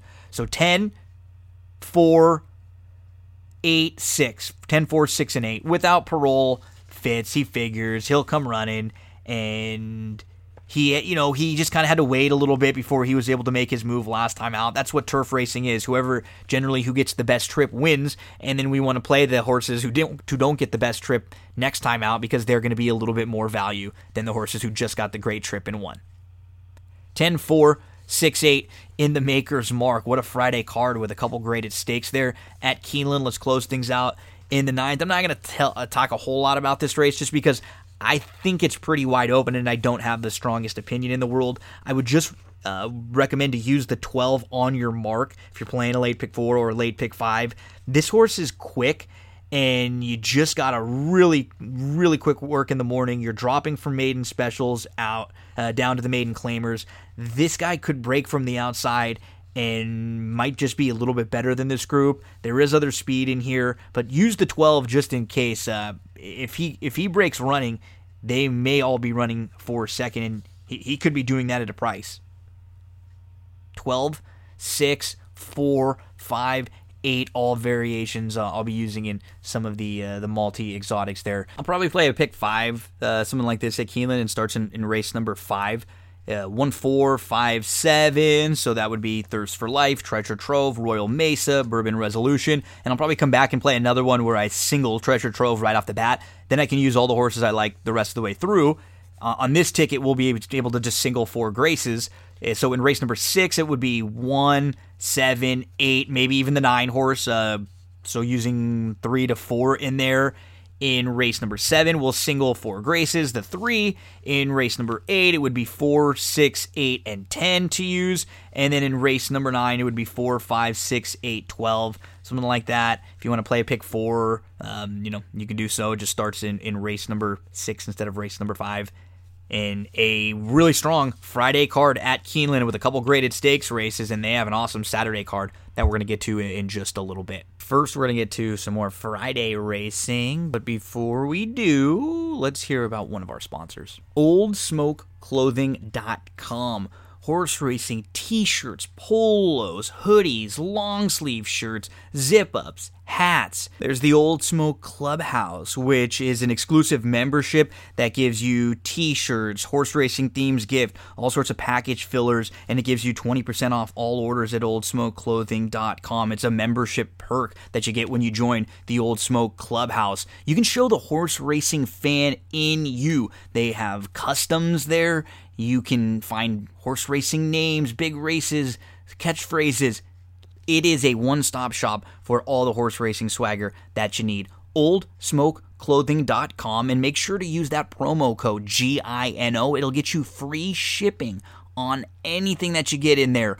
GINO, the promo code, get you free shipping. This is a really great thing for a, a, gift for one of your friends or family members, a loved one, someone that you know is a big horse racing fan. Get him a, a new shirt, a, a jacket, a t shirt, a hat. Tons of different options. OldSmokeClothing.com. Use that promo code GINO. More Friday racing. Let's head on over to Del Mar. It is opening day for Friday, July the 10th. Going to be a different Del Mar this year. Obviously, they're just going to be racing on the weekends, but we're getting a, a good couple of cards to kick things off. I really like the Friday and Saturday cards at Del Mar. Some strong opinions in a couple races, and that's what we want. Hopefully, we can get a little separation. Let's get to race number one. I know I, I, said I have a strong opinion. I said I like the cards. And in race number one on opening day at Del Mar, what am I going to tell you do? I'm going to tell you in the early pick five to press all. This is a really contentious race to get things started. It's a field of eight in the pick five, it's a group of 16 claimers. It is not an easy way to start. So when we'll have stronger opinions a little bit, not not far later into the sequence, let's just buy a, a race that – it's a field of eight. It's not 12 or 14. Look at the field. Who's going to go favorite in here? There are four or five different horses that could end up going favored. You have a horse like El Huerfano who's taken a big drop down.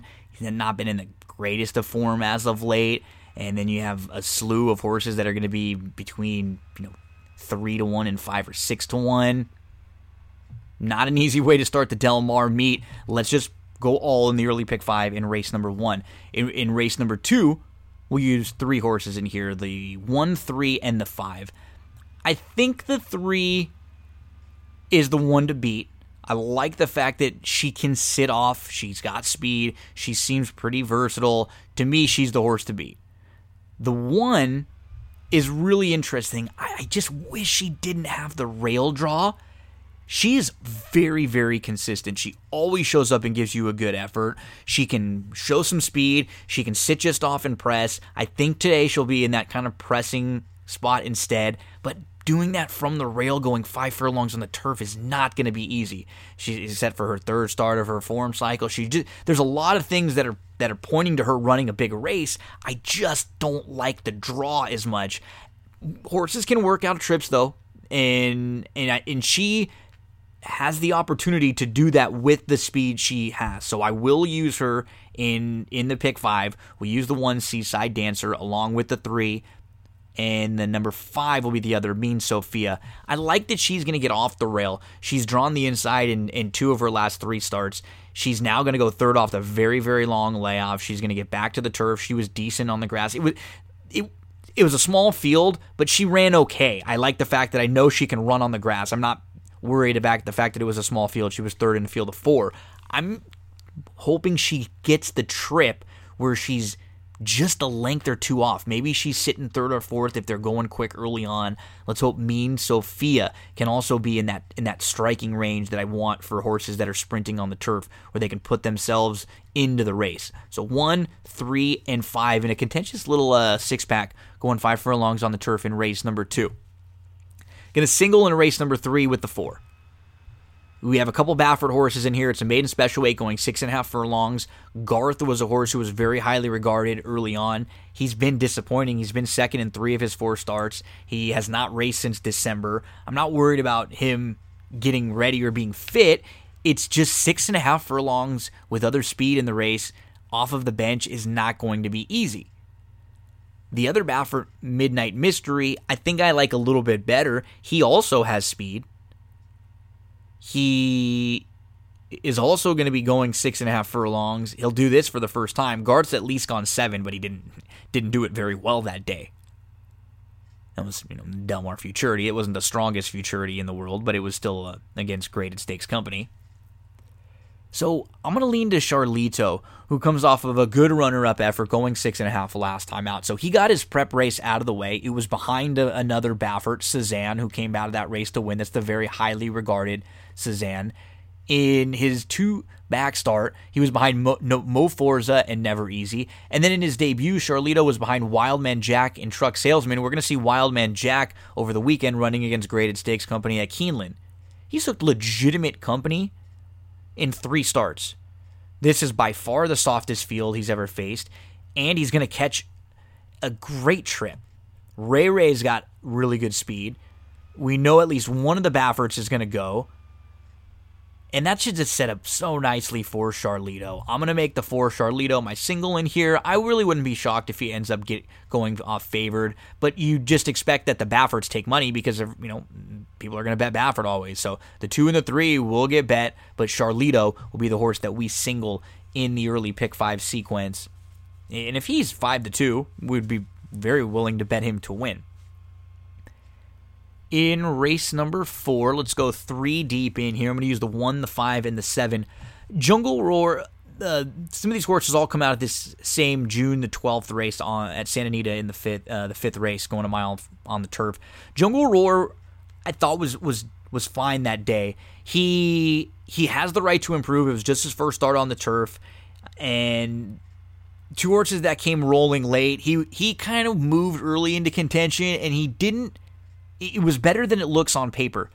So the one I'm going to use is the, the price play in here. Seven's going to be really tough. I won't be tossing Tropical Terror out of any exotics. He did come rolling late, and he just missed. So he's going to be one that'll be very difficult to leave out of exotics and and leave off your tickets. The five Cali Caliente is the horse who I'm going to treat like a wild card.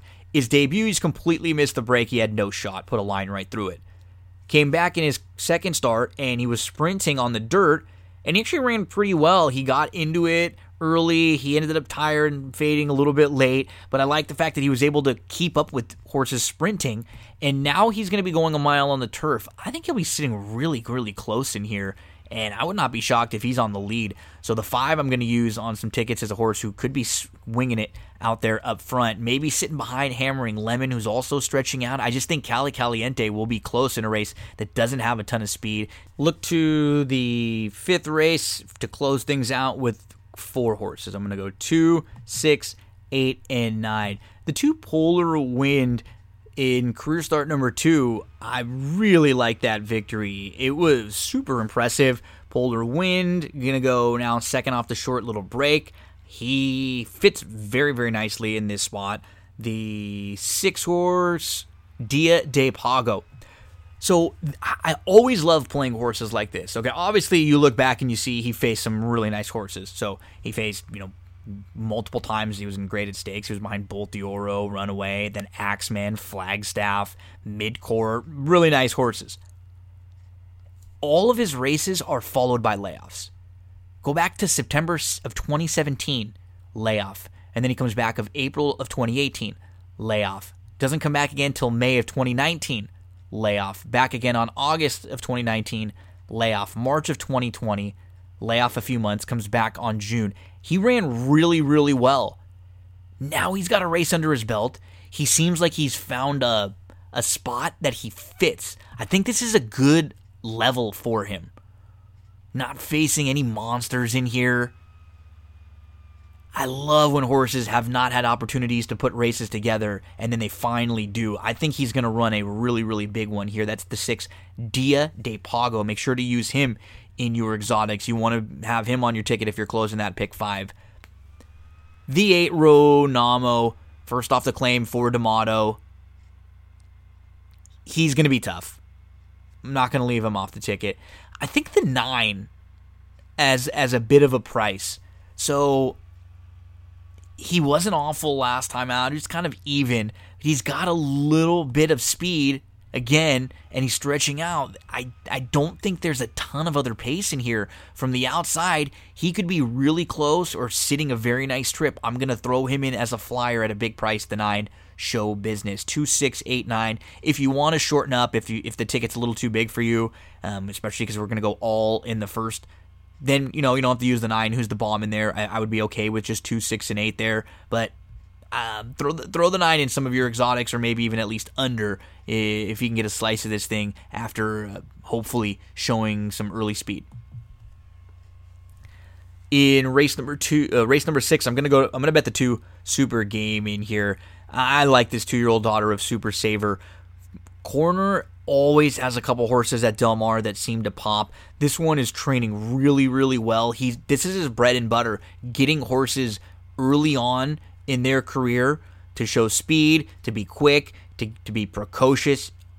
Always been excellent with this type. If you can get three to one, let's make a win wager on Super Game. And you move to race number seven. It's where you start the late pick four sequence there. They're going to go a mile on the turf. I'm going to use five, six, and eight. The five Maxim rate. This guy, this gal was really good early on. She won her debut and, and looked like she was going to be, you know, very nice filly. She came right into graded stakes company, beating a nose. She won a grade three in her third career start. And then she's tailed off a little bit since she's had some trouble. She's she's had a ride or two that weren't great and she was sent to the bench a couple times for a few months. For whatever reason, she now seems like she's rounding back into form. I think getting out of graded stakes company, she was freshened up a little bit. This is a really good spot for Maxim Rate to come rolling and mow them all down. I'm going to use the five. I'm going to use the six Z drop. She just didn't get an opportunity last time. She was in a bad spot down inside, and then late she didn't show anything. But it was because she didn't have the chance to run when she had when she had a lot of run. That was her first start since September, so she was going to be a little bit flat late. Use the 6 Z drop in some of your exotics. The 8 Strike at Dawn, coming out of the possibly perfect, turning back a little bit. I think you'll get more punch with her late. So let's go 5, 6, and 8 if you're playing that late pick four sequence. Race number eight, I'm looking at a couple horses in here. The Two Dreams of Valor, who overall is just probably the most consistent in here. He has a little speed, but he's passed horses before, and there's nothing really to knock about his last four starts or so. He, he's yeah, he's a really solid contender in this spot. The three and the four will be the other two. I mean, the four is the one to beat. Sash, I don't really need to sell you on this horse who has good speed and who's just been beaten at the level last couple times as your beaten favorite. And the three, Silken Prince, is is worth some inclusion in as maybe a middle tier price, just from the way this race could shape up. If they go a little bit too quick, if there is some other speed, that that pushes the four. And if Sash isn't able to sneak away, t- you know, turning back to seven furlongs, if Sash doesn't really want to sit and gets caught up in it, I think Silken Prince seven furlongs is a great distance for a horse like Silken Prince to catch some other horses who are going to be caught in between, showing a little bit of speed. So the three, let's use in some of your exotics there too. Two, three, four in race number eight. Race number nine, on your Friday opening day at Del Mar. Spread out a little bit in here. This is the ocean side. I'll be looking at using combinations of 6, 7, 8, and 11 KP all systems go. The 7 hit the road. If you want to shorten up, I think this is the horse to beat in here. I really do. This guy has a load of ability, and he showed it last time. I, I think sky's the limit. He could be a legitimate stakes horse, graded stakes type. Hit the road if you want a single, you want to shorten up. The two horses that I would I would feel like I had to use in this race would be the seven and the eight, mainly because Tiz a Magician is the kind that tries the grass for the first time, and maybe he just gets out front and gets loose. There's a couple others with speed, but he might be a little classier speed. So maybe he gets out front, maybe he's sitting really close. I don't want him to be a horse that could freak on the grass and not use him. So I would use 7 and 8 and everything. If you want to go deeper, the 6 would be the other one, the 11 would be the other one. Haywood's Beach. Didn't really love the ride that Haywood's Beach got last time out. I was expecting a little more of an aggressive ride, and I'm I'm thinking they probably try to get a little more aggressive in, in this spot. So 6, 7, 8, and 11, I would make sure to use the 7 and 8, 6 and 11 if you want to go a little bit deeper. And we close things out. 1, 3, 4, 8, and 10. I'm solely throwing the one Tobacco Road in as a horse who I used to I used to have really high hopes for this one, and I just thought it was funny that he shows back up here in Southern California. don't like that he gets draws the rail going six and a half furlongs. I do like the turn back, and maybe he can just come running late. He's got some races that would beat this, no doubt about it. He just doesn't run. He just hasn't run well in a long, long time. But as a bust out long shot, flop him in on some of your tickets if you can afford to do so. I want to use for sure three, four, eight, and ten. Unbridled Sky, the four already be good. Both of them are big prices. The eight Dark Hedges, first off the claim from Mark Glatt, who has been excellent as of late, and the 10 Castle Gate, who's the speed, probably the one they'll all have to catch and beat. The 5 Julius, I don't love him. I don't absolutely hate him. So if you shorten up in race number nine and you and you go a little shorter and you maybe use seven and eight, you probably want to use Julius in the the tenth as well. I don't mind leaving him off. He's one of those in between horses on the drop. He could win, but I, I do like some others a, a little bit more. My ticket would be something like five, six, eight with two, three, four, with seven, eight, with you know maybe we go one, three, four, five, eight, ten, and then something like five, six, eight with two, three, four, with six, seven, eight, eleven, with 34810. That's Del Mar Friday. Good luck on Friday. We're going to get to an interview with Andrew Champagne in just a moment. With Andrew, we discuss Pleasanton Friday and the late pick four sequence over at Pleasanton. Hope you enjoy our discussion on the Friday races over at Pleasanton. Before we get there, let's talk a little bit about one of the sponsors of That's What G Said. Cera Candle Company. C E R A candles.com is the website. Their goal was to create a candle 100% natural, clean burning, the highest quality that everyone can enjoy. They are all natural soy wax, free from the toxins that are found in a lot of the other leading candle brands. So if you know that some of your friends, family members love candles, turn them on to Cera Candle Company. Um, I promise you, they will absolutely love the scents. They have 25 different choices. This is a, a small business. I know the people that created this company personally. They have the best ingredients, quality packaging, affordable pricing, longer burning. That's what happens when you get that all natural soy wax. It burns longer and it holds your scent a little bit longer. They also have the lead free wicks. These candles are better for you and you're going to be doing a, a good service to a, a, small business who wants to help you out and wants to make your candle a little bit nicer, a little bit healthier for you. Make sure to use the promo code GINO. It'll get you 10% off of your purchase. Promo code GINO. That gets you 10% off. That lets them know that you heard about Cera Candles right here. It makes me look good. It gets you a little bonus uh, with uh, saving a few bucks there. CeraCandles.com, Promo code GINO. Friday starts the racing week up in Northern California at Pleasanton. So to join me to talk about the late pick four up at Pleasanton, good friend Andrew Champagne. You've heard him on That's What G said many, many times. You've probably heard him on his podcast, Champagne and JD. You've seen his writing all over. You've seen him on social media. Andrew, my friend, uh, talking some no cal racing. Thanks for joining me. No problem. Pleasanton is one of my favorite tracks, not just in California. It's one of my favorite tracks in the country. Saratoga's one, Santa Anita's two.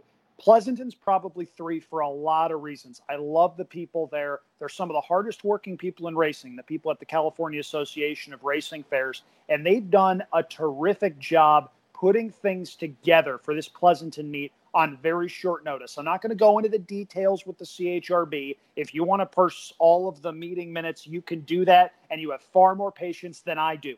But the racing office has done a great job getting this meet underway. They've got a seven race card on Friday, and we're going to take a look at the late pick four, which starts in race number four. There is some overlap as the early pick four goes one through four. Again, seven race card, first post 2:45 p.m. First post for the fourth race is 4:20 p.m. So mid-afternoon on the Friday there if you're taking a look, or if you're on the East Coast, a good way to start the weekend because I think this is a pretty good sequence. Yeah, and the one dynamic that I really like, Andrew, uh, about Pleasanton and about some of the Northern California fairs is with Golden Gate and the synthetic racetrack now. Up in Northern California, there are a lot of horses who only run on the synthetic and turf for long periods of a time throughout the year. And then when you get the transition back to the dirt, maybe these horses are not quite at the level where they could come down and compete with horses at Santa Anita and on the dirt. So they have to wait for some of the Northern California meets. Maybe they go to Turf Paradise and then they come back up. So you get a different, a really fun dynamic where some of these synthetic horses might not qu- be quite as good on the dirt. Some of the horses who don't have good form recently because they've been running on the synthetic, they might jump back up. You're able to find prices. It's not been an overly chalky meet. I, I like that that it just adds something else as a handicapper when you're looking into it, going, okay, how is this horse going to transition back to the dirt now since they've been running on the synthetic or maybe on the grass for a while? It's a really cool dynamic that you don't see on a lot of circuits elsewhere in the country. You see it in Kentucky to a degree when horses come from Turfway Park and go elsewhere. Mm-hmm. That's one thing. Presque Isle has synthetic as well. Sometimes you see Presque Isle to Parx or some of the Ohio tracks. But the Northern California fairs, most years, those are all dirt. You get Pleasanton, you get Santa Rosa, you get Sacramento, you get Fresno, Ferndale, up, right? Yep, Ferndale, one of the most fun tracks that I know mm-hmm. Chris Griffin loves to yep. call. It's a bull ring up there. They do the Humboldt County Marathon at a mile and three quarters. That's about nine thousand laps. Uh, it's a pretty cool scene. Now this year, it's going to be a little bit different. Pleasanton has absorbed Sacramento's dates, so they're going to be running for an extra couple of weeks. Golden Gate has taken over Santa Rosa's dates. Santa Rosa has canceled. They're not going to be running there. So Golden Gate is going to be running on the synthetic there. So it's going to be a little bit of a different dynamic this year. But as you mentioned, a lot of horses coming off of races run on synthetic surfaces or coming up from Southern California, maybe just a little bit too slow for some of the races at Santa Anita and Del Mar. They're coming up to Pleasanton. And there are guys who have strings in both places. Jeff Bonde has a couple of runners up in Northern California. Jonathan Wong, who won the Gamely earlier this year at Santa Anita, a former guest on Champagne and JD, the podcast that I do. He's got strings in both places. There's a couple of barns that are like that. And it's always interesting to try to figure out trainer intent because you know there are options leaving Golden Gate Fields. Do you go to Pleasanton for the shorter trip? Do you go down to Southern California? Do you maybe go up to Grants Pass in Oregon or Emerald Downs? There's a lot of yeah. options going on. It's pretty fascinating stuff. And we see a sampling of that in a couple of races in the Friday late pick four sequence. So in race number four, we'll jump to $25,000 claimers. They're going to go a mile and 70 yards. And just talking to you a little bit before the pre-show, I, it feel uh, um, it feels like we have sort of the same approach in this first race in that I'm going to try to beat the favorite, the three, Grazzi, who's coming off of a couple of really nice races, a win on the grass, a win on the synthetic, couple starts back. I mean, you have a string of five races in a row where this nine-year-old mare hasn't done a whole lot wrong, but she's never been on the dirt to me. And I, don't know with her running style if a dirt track is going to be all that beneficial for her. She's much better when she can relax, sit back, um, and then make one late run. I don't know if she's going to get the best kind of a setup in here. So I'm going to go three deep. I'm going to use the two, the five, and the six. I'm going to try to beat Grazzi. I think Boonesboro Beauty, who just overall has some of the better dirt form, very consistent, and should be sitting a good trip. I do think the five might be the one to catch in here. That is Hal's Buddy. And the six to me is a horse who I would even maybe be okay with with singling on a different ticket, but I, I do have some question marks. I'm okay with making some excuses for her last couple. And that Phoenix that she comes out of on December 20 uh, December 21st down at Turf uh, Turf Paradise. Horse who won that race came back recently and won up on the turf at Canterbury. Horse who was third in that race came back to win. It's become a really productive race. That was a strong one. And the races winning at Turfway, uh, Turf Paradise right before that were really good. So for me, I'll go two, five, six. But we're both not necessarily in love with the favorite right away. No, and I respect number three Grazzi a lot. Fun horse to root for that's really started to reach a new level ever since late last year. This is a horse that has won four of her last seven starts with two seconds. The one clunker of an effort that she had was when she had a nightmare trip back in December at Golden Gate. And even then, she was beaten two lengths. So mm-hmm. it's not like she ran terribly. This is a horse that always seems to fire. The question is, where's the pace in this race? Yeah. I think the pace is number five, Hal's Buddy but it's tough to be overly confident in Hal's Buddy because Hal's Buddy's been the lone speed in each of her last two starts, and both times Grazzi's run her down. So, how much confidence can you have in that runner? Northwest Factor, the six horse that you mentioned, yeah, there's a lot of back class, but something that I've noticed is Emerald Downs and Turf Paradise dirt form doesn't necessarily travel well to Pleasanton. Yeah, that's a it's good point. a much deeper surface at Pleasanton.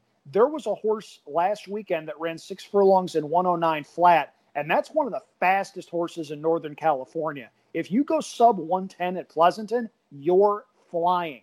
This is a different kind of surface, and I also don't like that it seems like a panicky drop second off the layoff. Maybe owner David Israel isn't much for the the breeding game though, because for twenty five thousand dollars, if you're into the breeding aspect of things, you can get a filly by the factor out of a Mr. Greeley mare. That could be a legitimate broodmare prospect, especially given that she stakes placed a couple of times. So Yeah. cheap little plug there for the racing office. But there are some really good pedigrees in this race from a claiming standpoint. Tink's Twirl, for instance, by Twirling Candy out of a Sligo Bay mare. There's some really cool stuff. You've noticed, Gino, that I haven't told you who I like. And that's because I don't have a clue. Al's This bigger is- brother. This is one of those things where the more I look, the more I'm like, okay, number one Pacific Strike has won two in a row. Wouldn't necessarily surprise me. No. Boonesboro Beauty has some early speed. Just missed against similar company earlier in the meet at Pleasanton. Wouldn't necessarily shock me. Grazzi's going to be the favorite. Has won two in a row. We talked about that one already. Tink's Twirl seems to run the same race every time out. Was second at this similar level two back last summer. And it's safe to assume something went wrong that day because the claim was voided and she didn't run again for almost a year. So she could absolutely win. Hal's Buddy might be the lone speed. Have to use her. Northwest Factor runs for the lowest claiming price this horse has ever run for. It's a six horse field. Yep. I can't throw any of them out. I know there's a lot of people out there that don't like handicappers using the all button, and in big field races, I absolutely get it. There's no standout here. If Grazzi doesn't win, I don't know who does, and I'm hoping it's a price. I'm hitting the all button here. I'm rooting for a long shot, and I'm going to take a stand later on in the sequence with my best bet of the sequence, who's a non favorite that could be a separator single. So I'm just buying this race. I Yeah, think that's just- the logical play to do here if you can narrow things down later on in the sequence. Yeah, if it's a six horse field and you can just shorten up in one or two of the other races, that's fine. It's fine with Yeah. doing it. Just it's all about ticket uh, ticket structure. It's just it's hard when you're dealing with 12s and 11s and 10s and No and, kidding, and, and yeah. you start throwing alls in there. That's when it gets a little bit uh, a little bit difficult. So let's move on from race number four. And, and the key, I think, a key in, in an all, as you mentioned, you look at the horses who are probably going to be the biggest prices in here. You've got a sharp horse from the inside, and you got a horse who likes the dirt in the two, who's not, who, wasn't beat a whole lot in similar spots. So when you can make cases for the longest shots in the field, then then it's nice to, to press all, especially if you got a stronger opinion a little later on. Uh, race five, $3,200 claimers, non winners are two. They're going to go a mile and a 16th in here. Who do you start with in this race, Andrew? Well, it's tough to look past the favorite. That's number four, Papa Do Run, Yeah. who crossed the wire first here last summer, was disqualified from purse money. Honestly, I'm not quite sure what happened there. You'd have to look that up. But while the dirt record says 0 for 2, that's not entirely the case. Papa Do Run was second last time out at Golden Gate at this level, was three to five that day. That's not entirely, you know, confidence building, but Papa Do Run certainly seems like the main speed in Yeah. this race. Papa Do Run will go with turnaround number six in your program.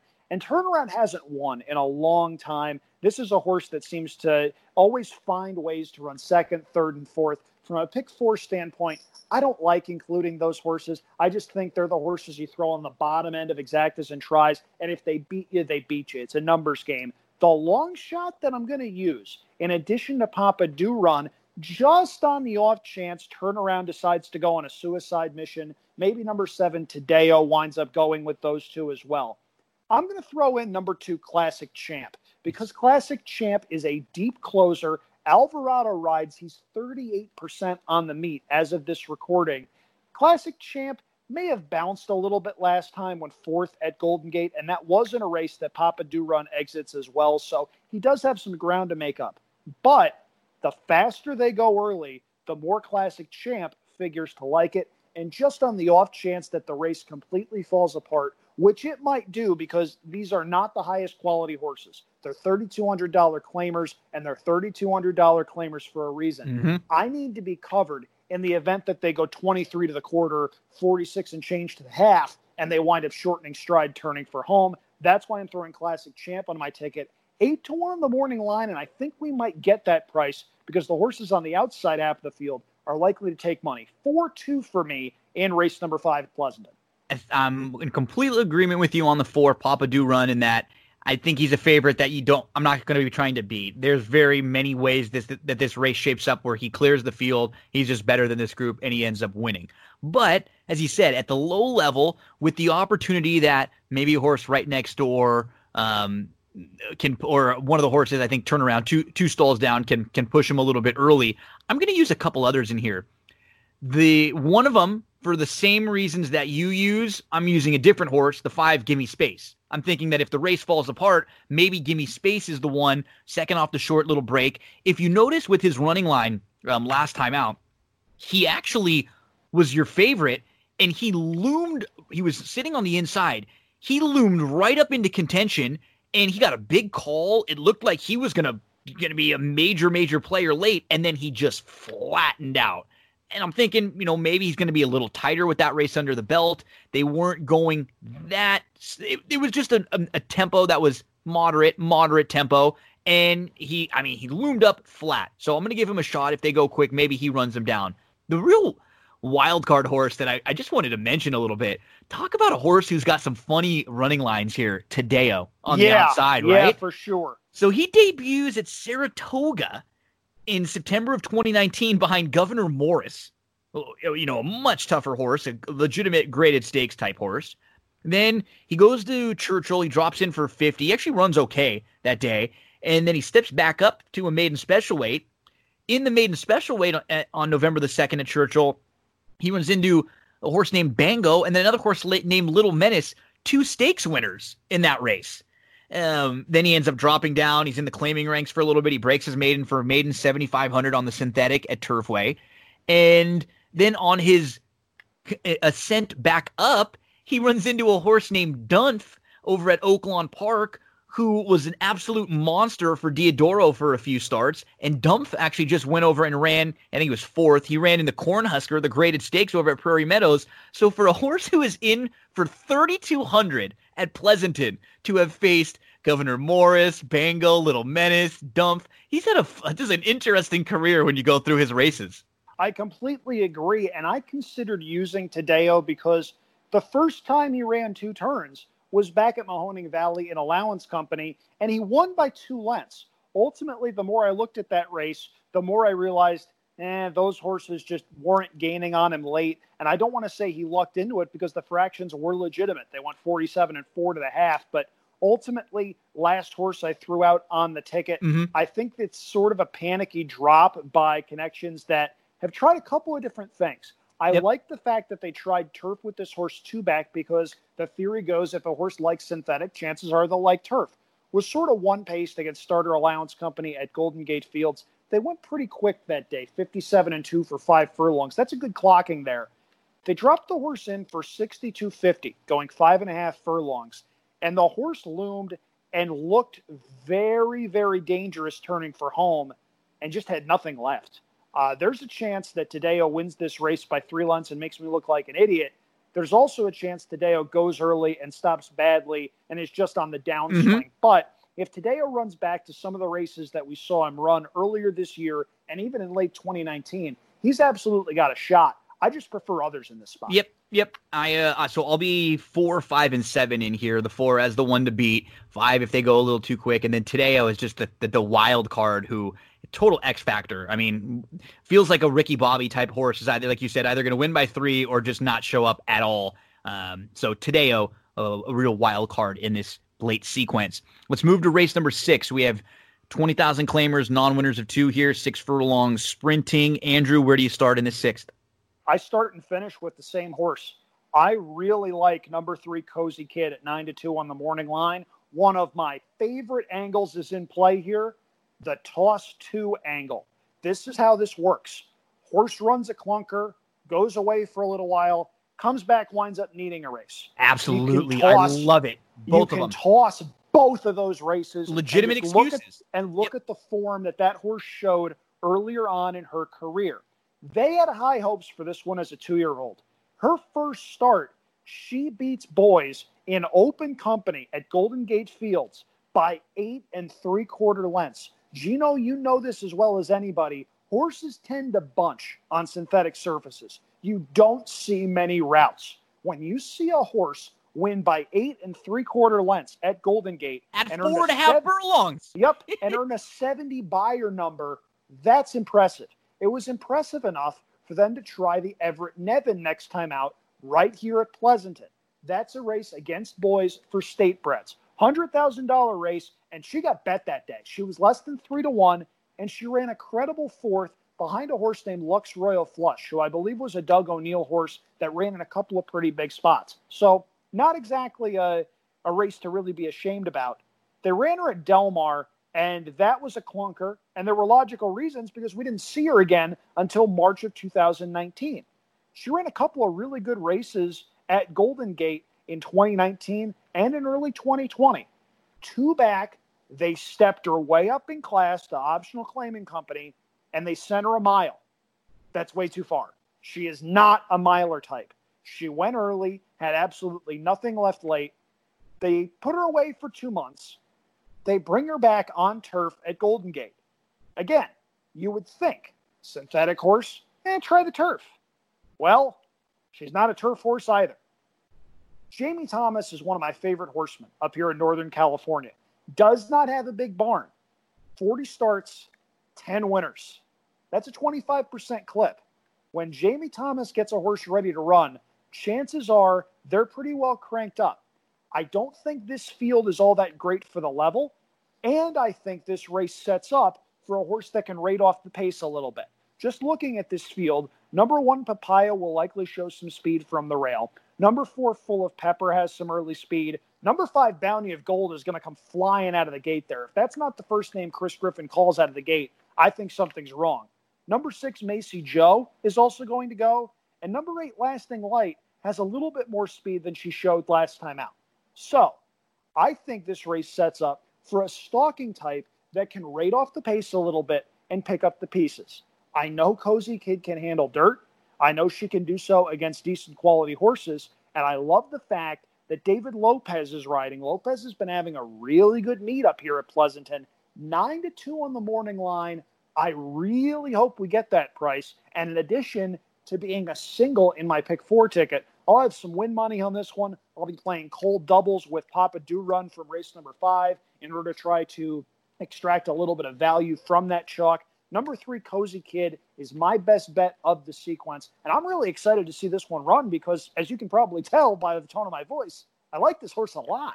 Yeah, good sell, man. Good sell on and, and a horse that's on my ticket, no doubt about it too. I'm I'm going to be three deep in here, and the three is is on it for many of the reasons that you said. I don't even have to go into anything else. You you definitely uh Nice. Um, I earned my pay rate. you cool. you, you did. um, the other two that I'll mention are the two to the outside. A lot of the reasons what you said, I think Carrie's success is is going to sit a trip, and she's she's just really consistent overall. She just doesn't really show up with any bad races, uh, for, especially right now. And you mentioned Jonathan Wong, so Carrie's success, um, I'm going to be using, and then I'm going to be using the eight, Lasting Light, who is is a little sneaky in here. As you said, I think you can just toss that last effort. They tried the synthetic, they tried going long, the two races going long, and just not what this filly wants to do.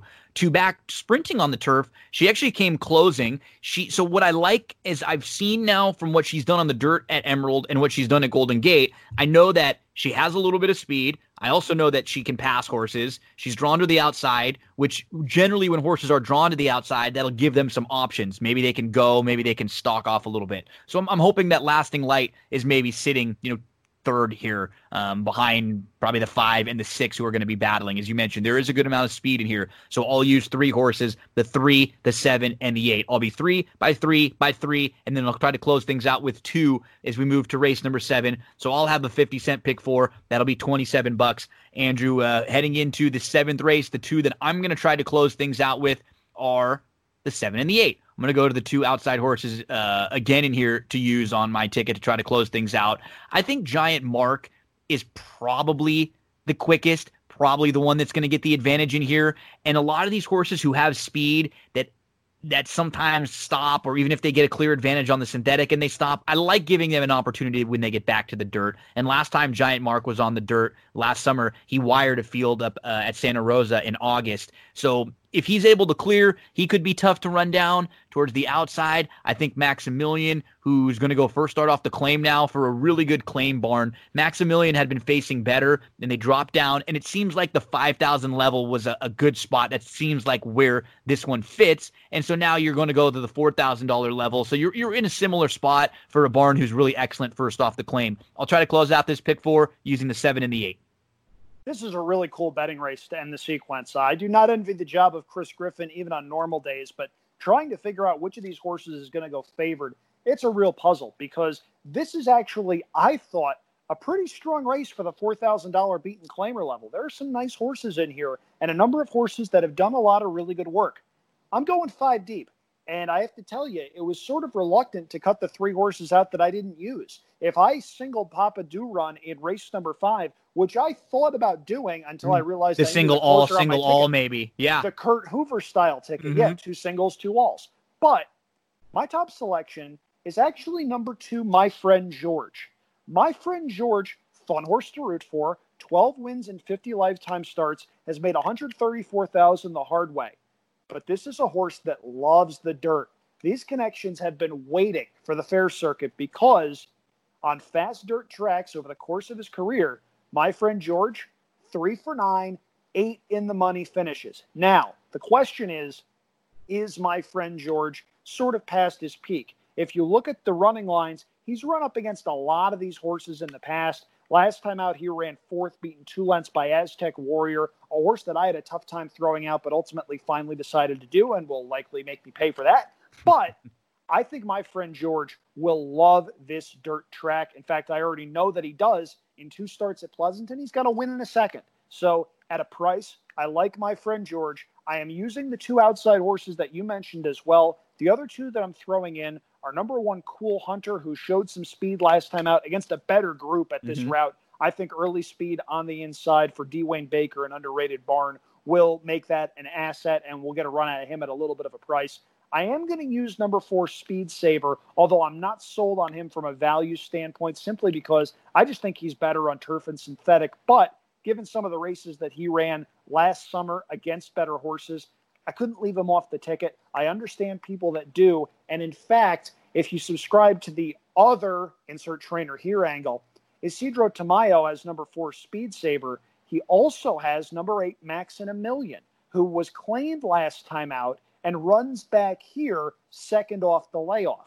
I actually like Max in a Million a little bit more. I think one of those trainees of Isidro Tamayo's is going to go off favored. Which one? I don't know, but I need to have them both on my ticket. One, two, four, seven, and eight for me. It's a $30 ticket, and I'm hoping we catch a price early, a price late, and that my single in race number six, number three, Cozy Kid, comes running late to pick up the pieces at a little bit of a number, and maybe this will pay a little bit. Pleasanton has had some really nice late pick four payouts of late. It's a smaller track. Maybe it's not necessarily something you're looking at with opening day at Del Mar on Friday. Take a look at this card. There's a lot of value here, even though the field sizes may not necessarily indicate that. I think there's a chance this sequence pays a pretty decent amount of money. And if Cozy Kid comes home, I'm going to be live to a really nice chunk of change. I'm going to read my ticket and then we'll have Andrew read his one more time before we get out of here. So, starting in race number four, it's a late pick four on Friday at Pleasanton, July the 10th. I'm going to go two, five, six with four, five, seven with three, seven, eight with seven, eight for a 50 cent base. It's a $27 ticket. Andrew, we're both in that same range. I think you said your ticket with the single is 30 bucks. Yeah, it's $30, uh, all in race number four with two and four, with three, with one, two, four, seven, and eight. So once again, look at scratches for race number four, especially that might alter the cost of this ticket and bring it down a little bit. But I also advise you I like Cozy Kid. I'll be playing that one straight to win as well, as well as in doubles. There's a lot of ways on this wagering menu that you can try to squeeze some value out of some of these horses. I advise you to take a look and pay close attention. It's a fun circuit to handicap. Love Pleasanton. Love the people that are there. Looking forward to the Friday card. Andrew Champagne, and give us uh, your plugs one more time. Where can we follow you online on social media if we want to talk some racing and, and see what you've got? Sure. Twitter is at Andrew Champagne. Website is andrewchampagne.com. A lot going on over the course of the next couple of weeks on Champagne and JD, my podcast on YouTube this week. JD Fox and I will take a look at the Saturday card at Keeneland. A lot of stakes races going on there. And it gets even better next week because Saratoga starts on Thursday. That's my bread and butter. I'm an upstate New York guy. You'll see my analysis in the pink sheet if you're up there. And I'll also have a whole lot of stuff up on andrewchampagne.com and on my Twitter. Really looking forward to it. Uh, it's tough to say that racing's getting back to normal. In a lot of ways, it's not. But seeing Saratoga come back, seeing Del Mar come back, seeing the folks at Pleasanton do what they can to put on the best cards that they can, it's reassuring. And hopefully, we're going to see the light at the end of the tunnel soon. But if I can maybe get preachy here for a moment, if you want sports to come back, please wear a mask. Thank you. I'm not asking yeah. for a whole lot here. If you want sports to come back, do your part. You do you, I'll do me doesn't work in the face of a pandemic. No. Please wear a mask. Doesn't the the the the hey, this world is supposed to be where we all have differences of opinion and stuff like that. That's that's fine for horse racing. That's fine for when we're talking about the Lakers against the Clippers. That's fine when we're talking about things that may not end in somebody dying.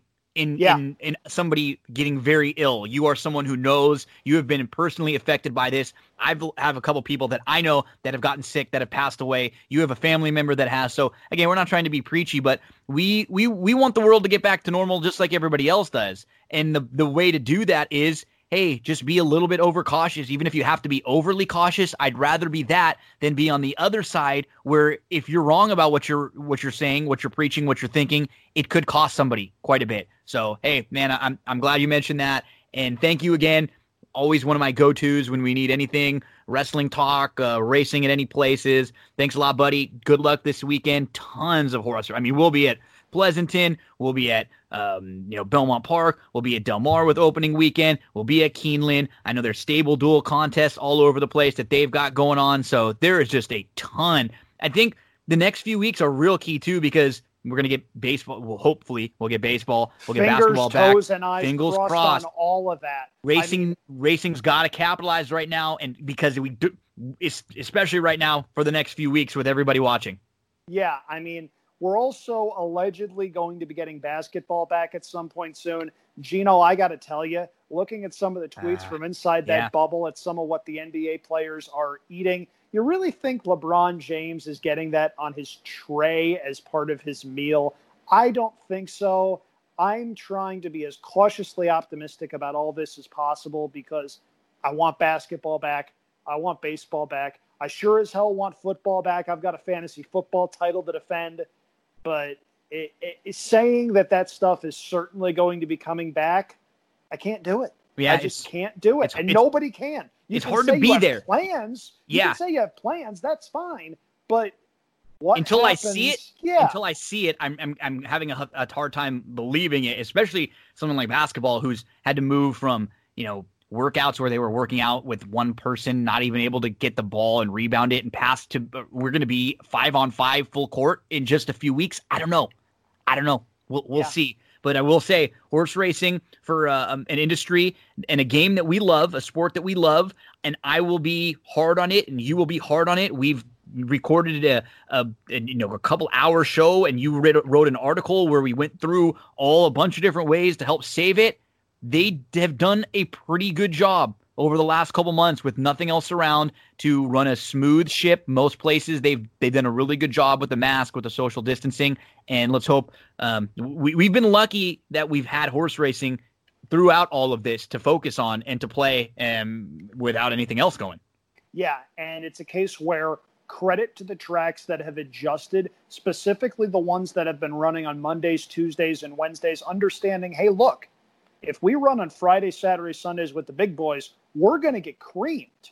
Let's run at these times on these days and let's see what we can do. And that's not just the thoroughbred world. Scioto Downs, the harness track, has been doing a lot of things to drive their handle up, and it's been working. If you're in horse racing marketing and you want to see how to build a brand for what is perceived as a smaller track, look at what Scioto's doing and take notes. That's Pruitt, right?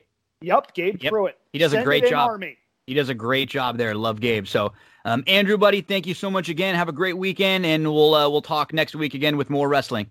If I don't win a Stable Duel contest, I hope you don't either. you jackass! I love you. love you, buddy. you have a good one, buddy. We'll talk soon. Uh, don't go anywhere, folks. We have a ton more racing for Friday and Saturday to discuss.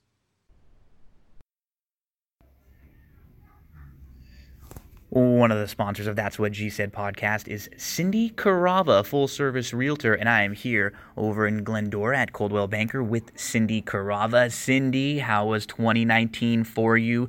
Tell us uh, a little bit about what uh, what kind of stuff you were working on. Hi, Gino. Thanks for having me. Uh, 2019 was just really great. Uh, I had a great year uh, selling homes all the way from Altadena, Arcadia, Monrovia, out to Upland and Ontario just recently. Um, the market has, been uh, really good. Um, we're looking forward to 2020 with an increase in home prices about 5.8% this year, opposed to last year where it was a little softer. We saw uh, more like homes averaging about 3.5% in increase in value. Um, it's also looking great for buyers. Uh, the interest rates right now are going to be staying under 4%. So if you've been on the fence about thinking about buying a home, home, now is the time to do so with interest rates still staying low. And you offer more services than just the buying, selling, and leasing homes. Tell us about some of the other services that you offer and what a full service realtor really is. So you're right, Gino. Besides me being uh, a full service realtor of uh, finding properties for my clients to buy or selling their homes or finding rentals for them, um, I also have a plethora of resources like uh, handyman, contractors, electricians, plumbers. Uh, I even, if like I said, if you're thinking about getting a home loan, I actually work with two great lenders that I can recommend to anybody and you're all over the internet, social media, websites. Let us know some of the places where we can find you. I know I've seen some reviews on Yelp and on Zillow. They, everyone always has positive things to say. Everybody hears me raving about you all the time. But where can uh, everyone else find out information about you or contact? Thank you, Gino. Yeah, I am on Facebook and Instagram and LinkedIn. Um, and uh, you can contact me on my website, which is www.cindycarava.com, or my email, which is cindyc.realtor at gmail.com. Or feel free to call or text me on my cell phone, which is 626 394 6400. Cindy is awesome. She's one of the kindest and most genuine people I've ever met. I promise you, you will enjoy every minute you interact with her. So thank you very much, Cindy. Uh, appreciate all of your support from That's What G Said podcast. Thank you, Gino. Have a great day, everyone. Big thank you to Andrew for talking some Pleasanton with us. You, if, if you're a little confused, we discussed um, – I recorded the old wrestling rewatch this week with Andrew. We talk about King of the Ring 1998, and we, we recorded that, and then we recorded the the Pleasanton afterwards. So we talked a little bit about um, in both of those how you know we were going to talk wrestling and talk Pleasanton, but we're I'm actually going to because the old wrestling rewatch doesn't isn't time sensitive. I'm gonna play that on the show next week at the beginning. And this week I put the basketball preview on instead because maybe players get hurt, maybe something happens, players test positive. We have more news. That way I can update the basketball news next week and we can have that uh, old wrestling rewatch. So if you want to follow along with our old wrestling rewatches, go watch WWF King of the Ring 1998. Andrew and I discussed that show for a while and that'll be up on next week's show on when it'll come out like Tuesday, Tuesday middle of the day, Tuesday evening. Let's get to Stable Duel for Friday. So it's been a week now for Stable Duel. Things are going great. One thing that I love uh, working with Stable Duel. So initially there was a deposit fee when you would make your deposit to load up your account. And a lot of people were complaining about the deposit fees. They reached out to Stable Duel, and you know what they've done? They heard the customers, and they they removed it. So there's no more deposit fees with Stable Duel. Working with a company like that and just being able to see a company like that out in in horse racing in general uh, it makes me so happy because a lot of a lot of folks don't do that. They don't hear the feedback and and they and they don't change things. And that's what what is really great about Stable Duel. They're for the fans. They want to make sure everyone out there that's playing is having a good time that is jo- enjoying the game. So Let's get into Friday. Here's what you get on Friday at uh, at Stable Duel. There are three different games that you can enter. For five dollar entry fee, you can play Stable Duel at Laurel Park, and for a ten dollar entry fee or a fifty dollar entry fee, you could play Stable Duel at Keeneland. So they're getting a little bit bigger entry fees now. We're going to see a $50 entry fee Friday. We're going to see a $100 entry fee on Saturday. And they're going to always generally have a smaller entry fee, either 5 or 10 for some of the smaller players. That way, some of the bigger players that want to get in and play against each other in the bigger pools can do so. And there, there's no difference in the $10 game versus the $50 game. It's the same thing. You're just playing in a pool of, of a different uh, select group of players that is entered, you know, whether they're entering for their five, tens, or fifties. So let's go to the Keeneland Friday game. Let's talk about how we're, we're going to build our stable and, and some of the horses that I'm looking at uh, on Friday at Keeneland. So in race number one, I'm a couple horses to me that that jumped out. I'd be looking at the the four, my man Flintstone at 8500. I prefer Busy Channel at 7500. I don't really love any of the other like longer price horses in this race, so I would be okay with spending up a little bit in race number one there. Um, in the second race, I like situations like this where you get an entry, you get two for one with stand tall and rearrange. I would give a look to to the entry in here. I'd also give a look to Fashion Mo if you want to go a, a, little cheaper. Fashion Mo is three thousand uh, with that eight to one morning line. So again, one thing we're trying to do here um, at Stable Duel when we're playing in these contests, we're trying to find horses that are going to get bet down. If a horse is six, eight, ten to one on the morning line, they're not going to cost you as much to to be a part of your stable. If you can project in your head if you think they're going to go off at two three to one much shorter prices than they are those are the horses who you want because you're going to be getting value on them. They're going to go off at shorter prices than than what they should have been in your salary cap. That's what you're looking for some sort of advantage like that uh, you want to look sometimes for shorter fields too situations like this shorter fields mean you have a better opportunity of hitting the board and picking up more points I'm someone who likes to go one one horse in each race if you have 10 races. My feeling is even if you don't like the 5th, 6th, 7th race, you want to give yourself the opportunity for the maximum amount of points. And so that's why I'm always using one horse in each race unless there are 8 or 9 races where you're forced to double up a little bit. So let's get to race number 3.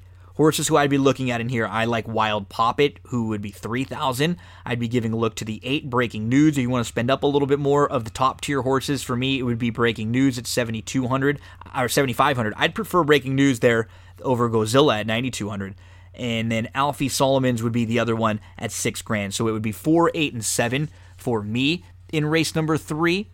In uh, in the fourth, I would only look at using two different horses in, in race number four.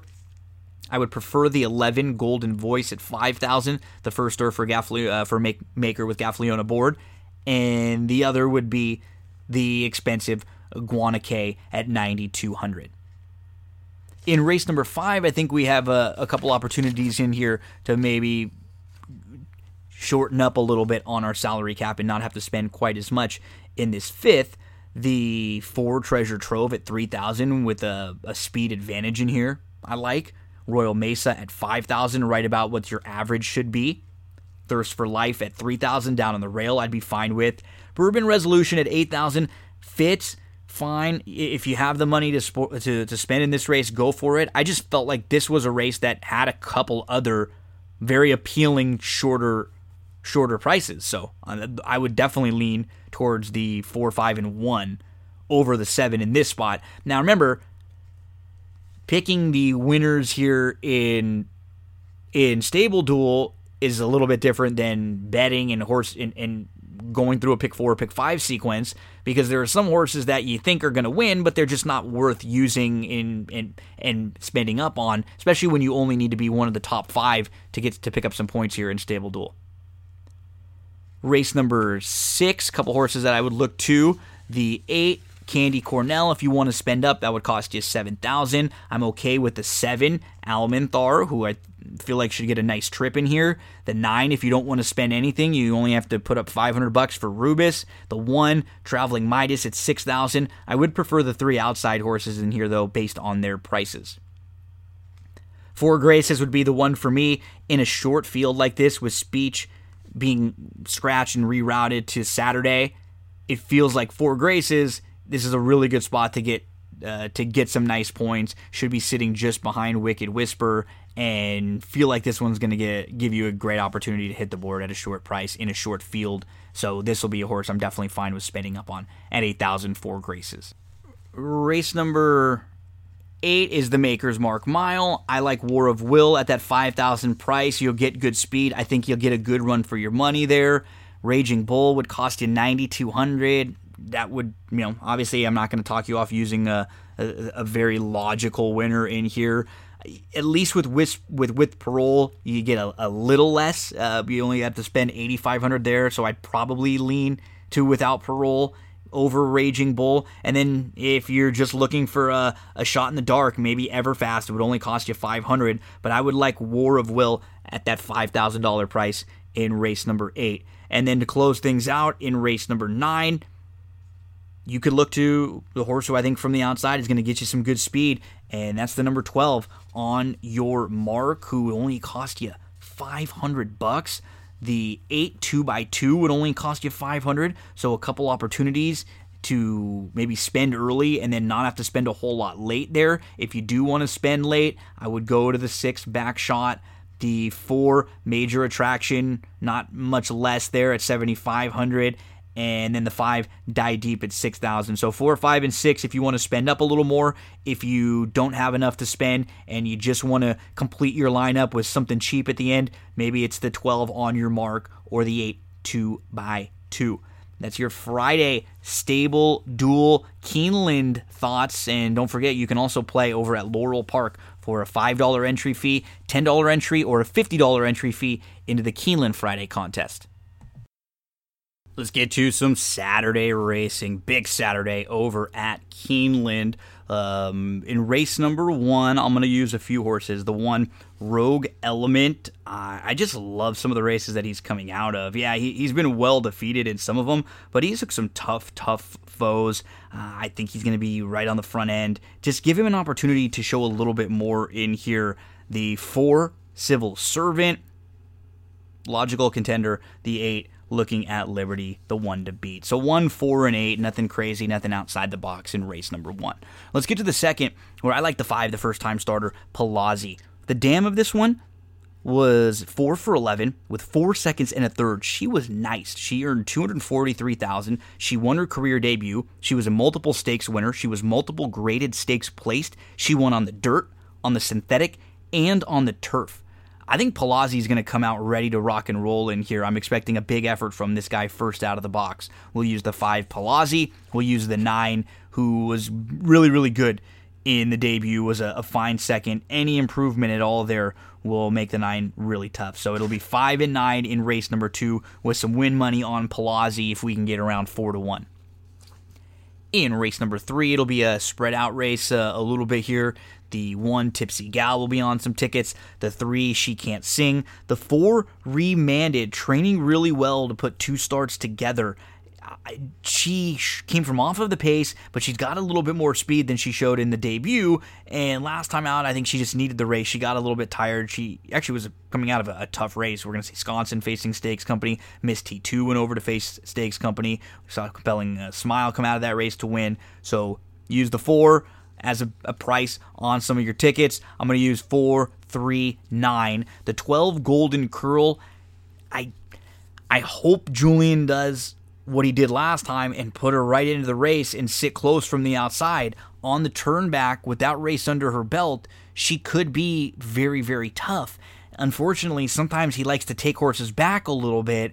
I'm I'm hoping get aggressive and put Golden Curl right into the race. 4, 3, 9, 12, and 1 Tipsy Gal. That's uh, who I'll be using in the third race there.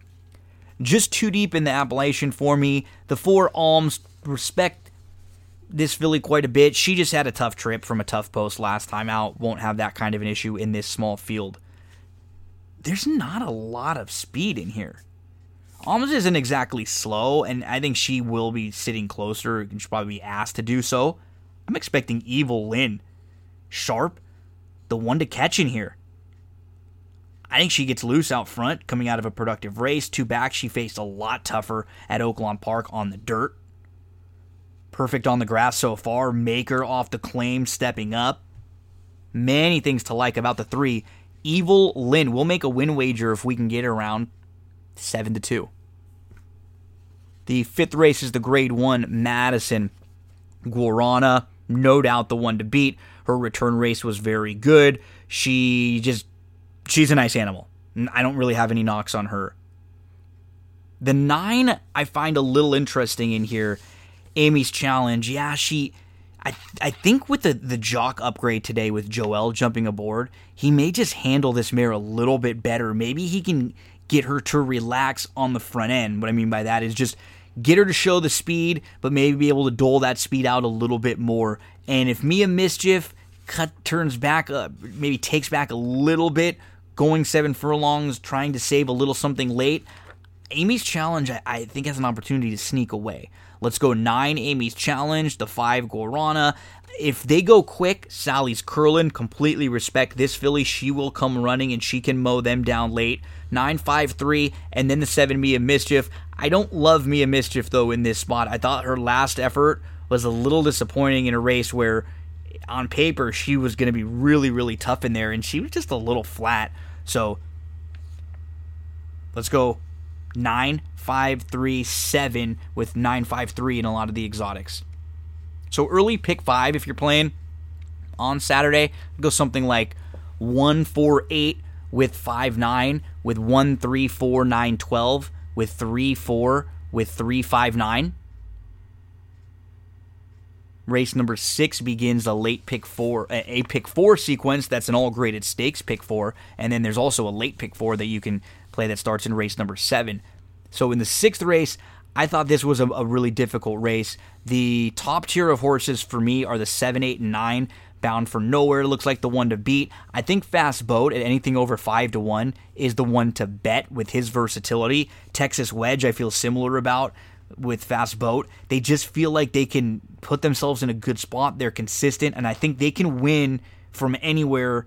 And I'm hoping they're just sitting a couple lengths out of it. They always seem to put themselves in a good spot. The bomb of the five just might. He can compete with these horses on his best. Throw the five just might on some of your tickets. He's 50 to 1 on the morning line. He beat Fast Boat just a couple starts back. And he's he was behind Well Able, who's quick, and he had a little trouble in that start. This horse should not be a 50 to 1 shot in here. The two Wild Man Jack, he's tough to really knock. What what has he done wrong? The 11 Tiger Blood, that kind of speed is very difficult to dismiss, and then you come into a, a good barn off the claim going on the grass. I mean, I'm I'm using seven, eight, nine on one ticket. Another ticket, it would be something like two, five, seven, eight, nine, eleven. We move to race number seven, and we get the Ashland here, the Grade One Ashland, Venetian Harbor, six to five on the morning line, and she's the one to catch. Her most recent defeat came when Swiss Skydiver was able to sit off and, and pounce in the fantasy. In Venetian Harbor, will probably have to deal with Envoutante, Envoutante who's not nearly as quick as Venetian Harbor is. Speech, who's more of a presser, and then I don't know what tonalist shape is going to do. But I kind of think she's the wild card in here. I feel like tonalist shape doesn't get a whole lot of respect, and she just keeps winning races. So I'm going to make sure to use the five on my tickets, tonalist shape. I prefer her to nothing wrong with Bonny South. She could win, and Vuitton could win. To me, this comes down to Venetian Harbor, tonalist shape, and speech. I like speech the most. I just think she might again be caught chasing like she has in her last few. Can anyone really put the pressure on Venetian Harbor that would be needed to soften her up a little bit? I don't know. I see this race 652. I like speech the most. I Venetian Harbor I can't dismiss. Tonalist shape feels like a wild card. One that I'm I, I think she's gonna run a big race in here and I would not be shocked if she's right there at the wire. Let's get you to race number eight. This is the grade one Jenny Wiley, mile and a 16th on the turf course here, and we will have Rushing Fall, who is awesome. Five year old mare. She's 9 for 12. She made her first start of 2020 back on June the 3rd, and she was super impressive. She's got good speed. She can come from off the pace if she has to, but you expect her to be pretty close to it. She likes Keeneland. She's 4 for 5 here. This is not an easy spot, though. You can look up and down this field. I'm going to use the one secret message who is 15 to 1 and the longest shot in the field on the morning line, or second longest shot in the field on the morning line. La is 30. I can see a version of this race where Rushing Fall goes to the lead. Julie Olympica is going to be going to the lead. Toinette trying to sit close to them ends up getting a little bit ends up getting caught a little too much on the front end and Juliet Foxtrot. Now all of a sudden those four pretty nice horses could all be pretty close up pressing each other and a horse like Secret Message, who can drop way out of it, save ground from the rail, and come rolling late, I can see versions of this race that she wins it. I'm using her. Uh, to me, Toinette gets the best trip. I think the way I'm projecting this race is Toinette isn't as quick as the other ones I mentioned. Julie Olympica is probably the fastest. Rushing Fall maybe next, and then maybe Juliet Foxtrot behind them. Toinette should be stalking. She's actually beat Rushing Fall before in the Edgewood at Churchill couple years back. She's won here at Keeneland. She's a top quality mare, too. She's done very little wrong. We don't see her a whole lot in, in the big races, so we forget about a, a, a mare like Toinette. I think she's capable of, of competing. She's shown that she can beat Rushing Fall. I, she's competitive. She's I think she's capable of being competitive with the best out there. Toinette, we will use on top the eight. She's around seven to two. I'll probably make a win wager. We'll use the eight, the four, and the one, the three of those in our late exotics here at Keeneland in race eight. Race number nine is the Bluegrass. We're going to get the filly facing the boys. Swiss Skydiver. She's been excellent. She's won three races in a row, all three graded stakes. Now she's going to try to go a mile and an eighth for the first time. She's going to try against the boys for the first time. And she's going to deal with some other, you know, quality, probably different kind of speed than she's seen before. I'm, I'm not using Swiss Skydiver in, in my late exotics. If she beats me, she beats me, and I'll I'll be very happy that she won. I don't think Basin's getting a whole lot of respect here. And let's go through his career. Beaten a nose in his debut, comes back and wins in his second start, wins the grade one hopeful in career start number three. Really nice two year old season. Returns and makes his three year old debut in March in the Rebel, behind Nadal, in the slop, he actually ran really well that day. He was kind of in between horses. He took a shot. It was a good return to the races. I absolutely loved him on April the 11th in the Oaklawn Stakes. I thought he was the horse to beat in there. He broke really well from the inside. He was sitting in a great spot, and he just was not asked at all. I did not love the ride at all from Geroux on, on Basin that day. Got stuck, got shuffled, came on. It was it was just not not a fan.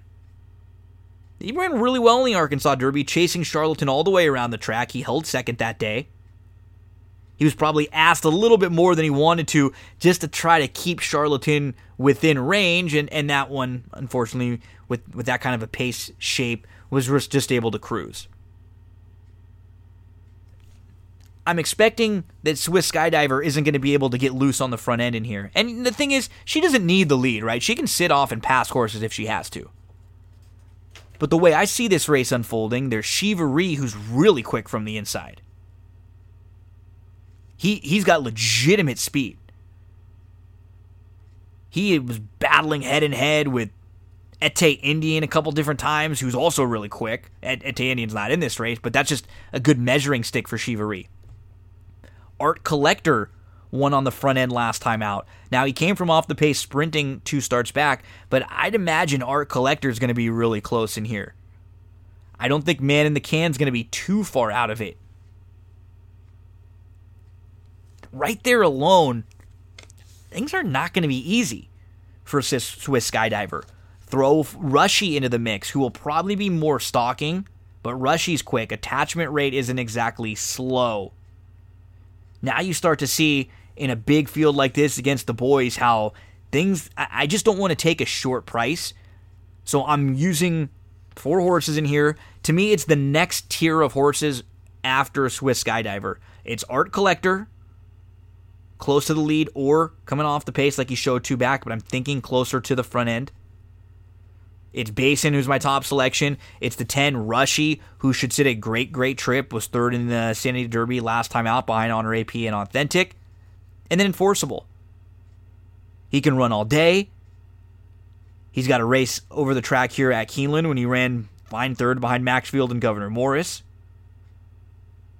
He can, you know what you're going to get from him. He's consistent. He'll drop back and come closing. Joel's a great fit for him. I just worry that he may be a little too far back and come running, but Joel storming home with him, he, he would be scary to leave off your tickets if he comes rolling late. And what's nice is he's going to be a, a very good price in here. 8, 10, 3, 12 for me in the bluegrass. And then to close things out at Keeneland in race number 10, I would use uh, the 9, Delta's Kingdom. Second off the long layoff for Delta's Kingdom, second start of 2020. The 3, Romantic Pursuit, no doubt the one to beat, just missed in a similar spot at Churchill back in June. I treat the 6 like a total wild card coming in from Peru. Mike Smith takes the call uh, here.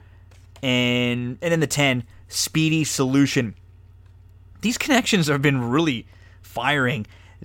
This gal has a little bit of backlash to her, too. Speedy Solution, I'll use 9, 9 3, 6, and 10 to close things out at Keeneland. So if you're playing some of the Keeneland exotics in the sixth race, I'm thinking about a pick four. It'd be something like 7, 8, 9 with 2, 5, 6, with 1, 4, 8, with 3, 8, 10, 12.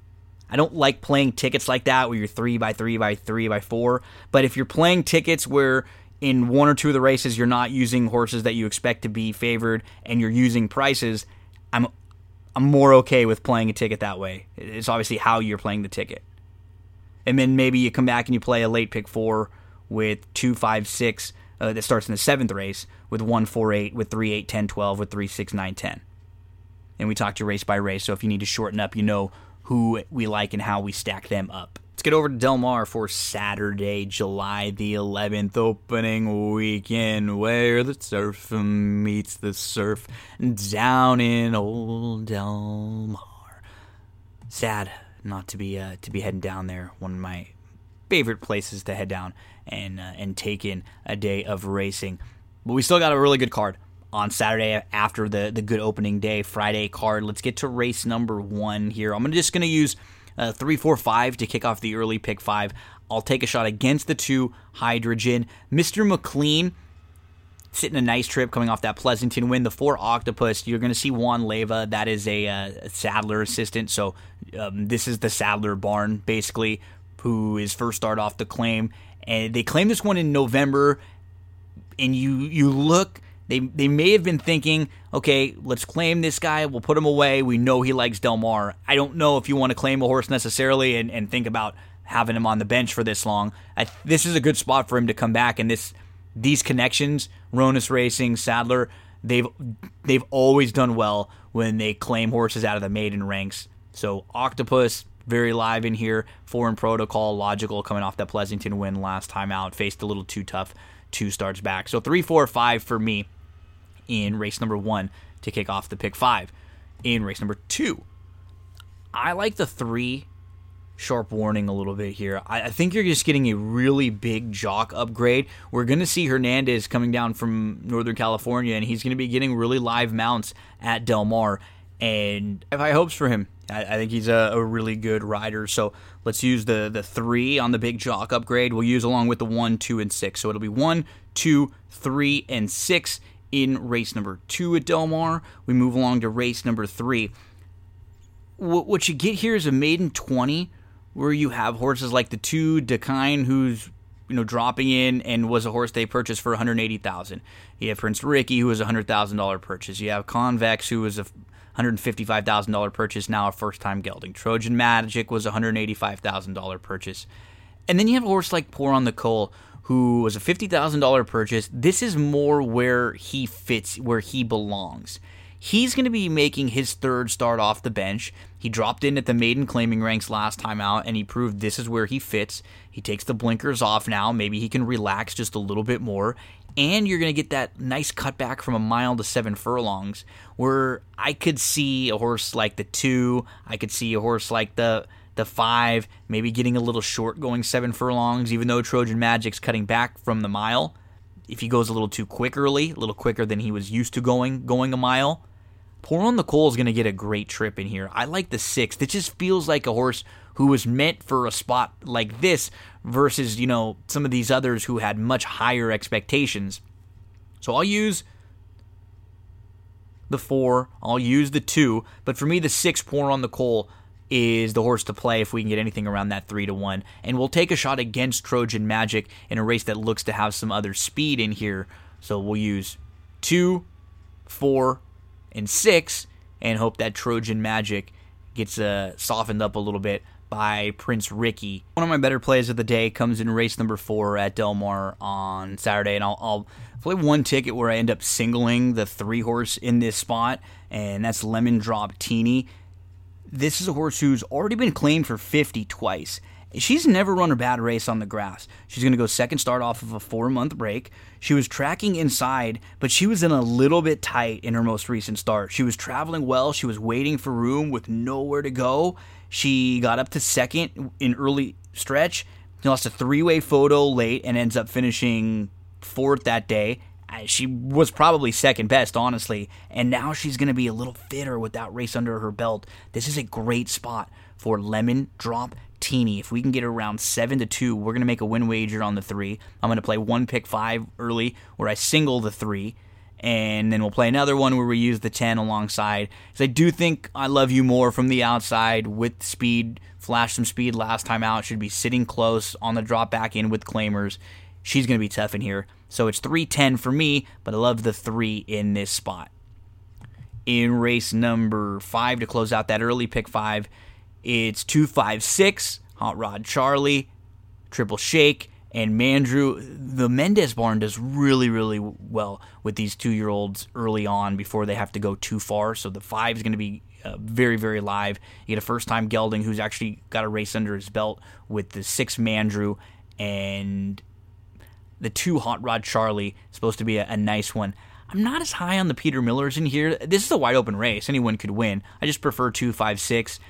On the pick five ticket, where I single the three lemon drop teeny, I'm gonna play all in this fifth race. So I'll play that ticket. It will be something like race one, pick five, three, four, five, with one, two, three, six, with two, four, six, with three, with all. And then I'll play another one three four five with one two three six with two four six with three ten with two five six. We move along to race number six at Del Mar on Saturday. The one distant vista should really like this turn back. I don't love the rail, but I'm hoping they take back and then try to just take back, settle, and come running late. There is nobody that wants to pass horses in here. Scardo's going to be up on the lead. Capture the Seas coming out of races at Los Sal. Duplicity is really quick. Mystic Flight, I, I'm not sure what to expect, so I think you want to use Mystic Flight as a wild card. Maybe he can sit and pass, but in his races, if you go back and look at his races and watch some of the replays, you can find him um, on, on TVG or any, any place that you look for your international races. He's close up early. I don't know if he'll be close up early against this group, but he might be caught in between. Speedy Justice is just that quick. Reedley wants to be close. Psycho Dar's not exactly slow. KP Indy wants to be right up on it. Party Town, Torsay. We're talking about a big field of horses that all want to be right there on the lead. I just hope the one distant Vista does not get shuffled from the inside.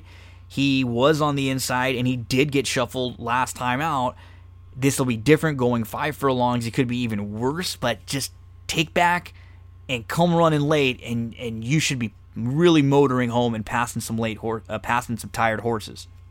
So it's one, and then after the one, it's four, five, six, and eleven. Horses who I think are, are probably going to all be in the mix, but I, I just don't know how it's going to shape up with them. In race number seven, I'll be using two horses in here. These are 16 claimers, non winners of two lifetime. I'm going to use the four, Little Sydney. Little Sydney got squeezed at the out of a, a, spot and he was in a little bit tight. He moved down to the inside in his last start and he was traveling really well, but he came right up onto the heels of arrival. He had nowhere to go, and by the time he got a clear path, it was too late. Remember, these are 16 and lower level claimers. They don't have multiple gears. If they want to go and they get stopped, a lot of times they're not going to be able to come on again. A horse like Little Sydney can sit close. He has tactical speed. He's going to be you know, within a few lengths. The number four, Little Sydney, is going to be on all of my tickets, along with the number eight, All I Can Say, who I think's the one to beat. Third, start off the long layoff. He should have no excuses today uh, trying to come and run them all down. In race number eight, so just 4 8 in race number 7. Race number 8 is the Wickerr. I'll use three horses in here. There's a lot of speed, right? Kiwi's Dream, the 1 is really quick. The 4 Voodoo Song is really quick. I'm expecting Bob and Jackie to be right on the front end. Bolo's not exactly slow, but why I'm going to use Bolo is because he can sit a little bit. I'm not sure if some of the other horses want to sit off. They feel like they just want to go. Big score, I feel, is the one to beat drawn to the outside in a race that doesn't have a ton of speed. He only has two races since January of 2019. He could need a few. The six I like a lot in here. Bolo. The seven is the one that I'm going to be betting if I can get anything around the, the morning line price, though. Soder. Soder was sixth early in his most recent start. He was three deep going into the turn. He was three deep and in between at the top of the lane. He ends up finishing third. And he's run well at Del Mar. He's going to go second off the bench. He's a horse who's been in against graded stakes company. And if let's put a line through some of them. He just finished third at 70 to 1 against grade 3 company. But prior to that, back in November at Golden Gate, put a line through that race. Go back to the San Francisco, put a line through that race. He, he lost to Blitzkrieg in both of the, a couple of his graded stakes tries. Then look how good his form is. Really consistent then when you toss out a couple of the races that seemed like he was in just a little too tough. This is a good spot because these are three year olds and up. And they are non winners of a sweepstakes of 50000 other than State Bred at a mile or over since September 1st. This is a great, great, great spot for him. He fits well. There's a lot of question marks about some of the others. They're not in the greatest of form. He is in nice form.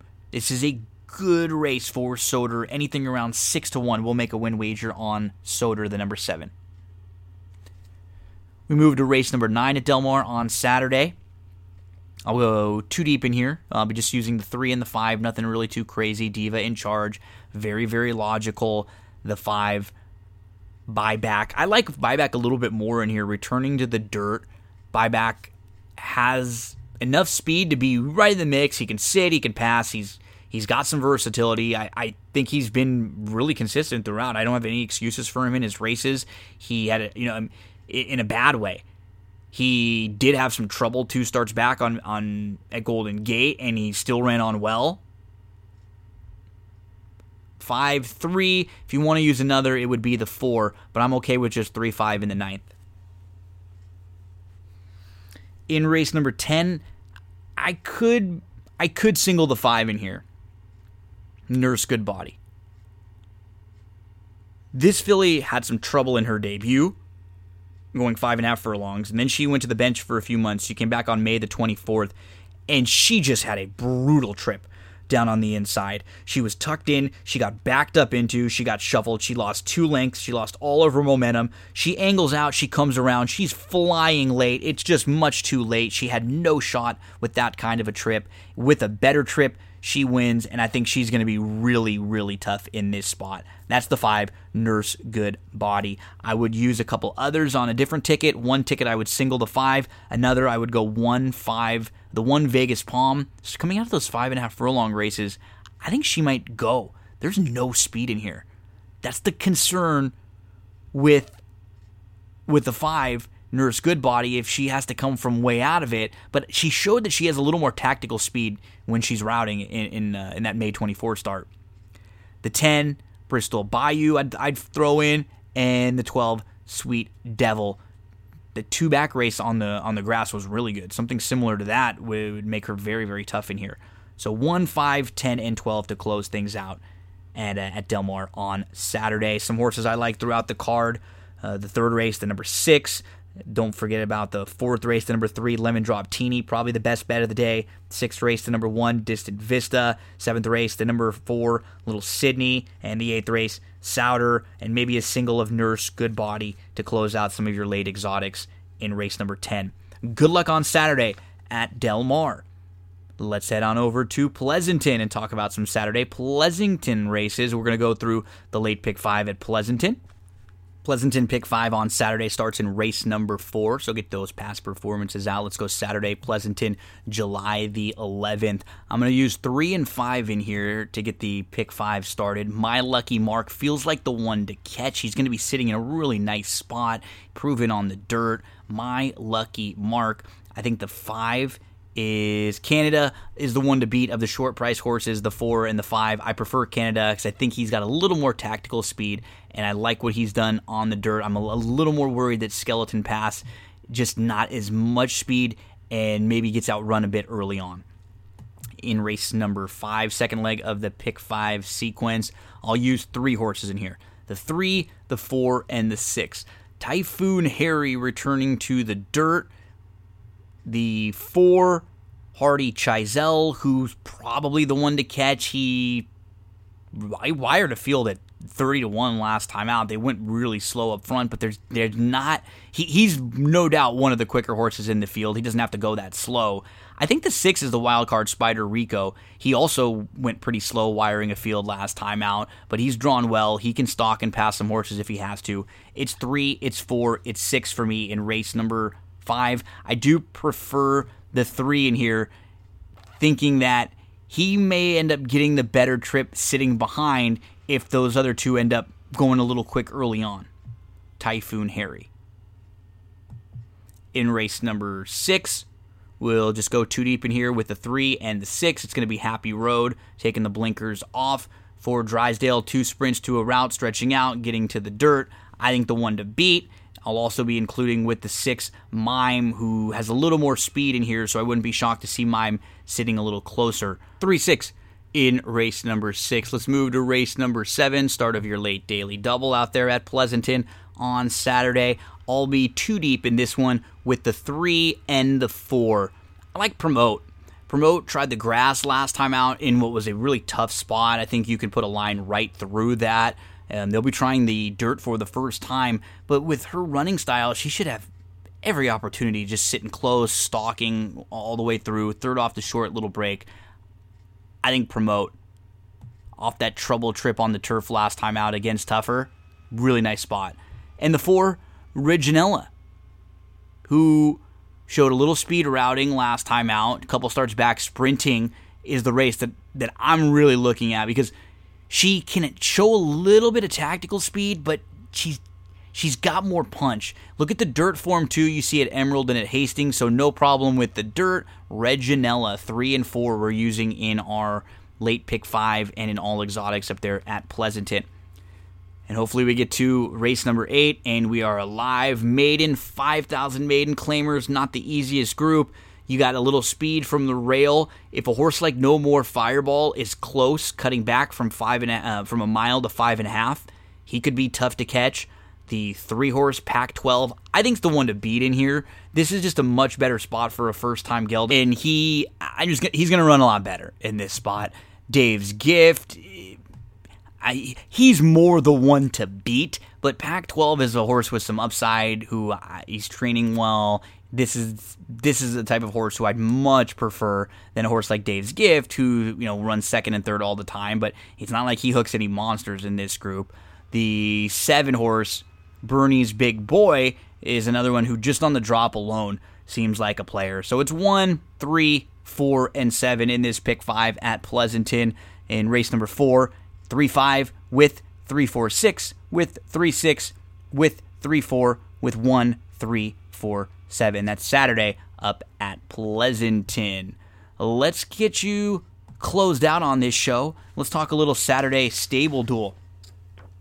So what what you get Saturday at Stable Duel? You have a five dollar contest over at Delaware. You can get involved at Keeneland for ten bucks, or you can get involved in the big hundred dollar entry at Keeneland. So if you want to play with some of the bigger players, you can uh, you can get involved for hundred dollars or for ten. It's the same contest, same everything you're gonna have to do. You're just playing in a, a pool with with different players.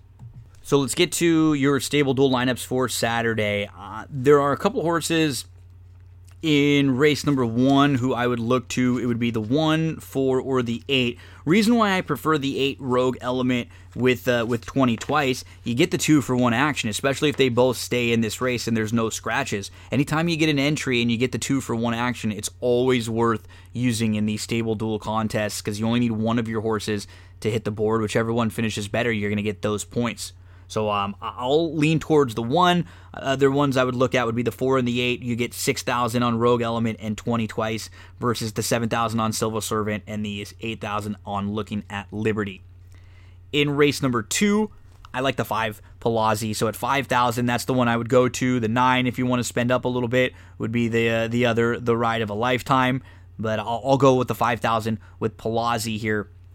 In the third, this race, I think you can you can look to a couple price horses to use and maybe not have to spend as much. Tipsy Gal to the inside would only cost you five thousand. She can't sing would be one I'm fine with taking a shot on at only seven fifty. I mentioned remanded when we went through the handicapping earlier on at, at only two hundred and fifty bucks. That would really give you a lot of bullets later on um, to to fire in in your uh, in your lineup and you know the nine crown jewel if you want to spend up at 8000 the 12 with that speed from the outside i think golden curl should be able to hang around for a while. So the 12 will also be one. I would be fine with the 1 3 4 9 or 12 in the third at Keeneland in your Stable Duel lineups. Only 3000 on golden curl to the outside. Evil lynn i love in race number three with the, the speed the opportunity to go gate to wire. If you have to spend up I would prefer Alms at 9,800 over instead of walking Marrakesh. So it would be three, then four for me in race four. In the fifth race, I like Amy's challenge with the speed to the outside, Joel jumping aboard. Guarana, if I'm going to spend up, 10,000 is a ton to take off of your salary cap, but it would be um, Guarana, who I prefer over Mia Mischief. Sally's Curlin will try to run them all down. So let's go nine, Amy's challenge in race number five. The sixth race, you can make strong cases for many in here. I mean, I talked about the five just might, who would cost you zero dollars, nothing. Using a 50 to 1 shot wouldn't even take anything off and would basically just give you a free swing if this horse hits the board. Uh, you're, you're in great shape. The two Wildman Jack, if you want to spend up 8,500. The seven I like at, at the price of three thousand. Fast boat really seems like the best value in here. At five thousand, Texas Wedge is fine. Tiger Blood with that kind of speed at only seven fifty. Race seven, I would prefer Speech over Venetian Harbor. I get nine thousand versus ninety eight hundred, but at five thousand, Tonalist Shape might be the best value in this field in the eighth race. I would be okay with Secret Message to try to come and run him down at only 500. I do like Toinette the most, the most though. At 6,000, she should be sitting in the, the best spot, chasing Rushing Fall, chasing Jolie Olimpica, maybe Juliet Foxtrot even, and Toinette stalks, pounces 6,000 on Toinette. Basin, love Basin, and his price is only 3,000. I think that's a that's a great price for Basin who will hopefully try to sit behind Swiss Skydiver, Art Collector, Shivaree, Basin maybe sitting fourth uh, behind them. And with with his experience now, he should be set for a really really nice effort. 10th race, the wild card Aurora at 6,000, I'm okay with. Delta's Kingdom at only 750, Speedy Solutions only 500.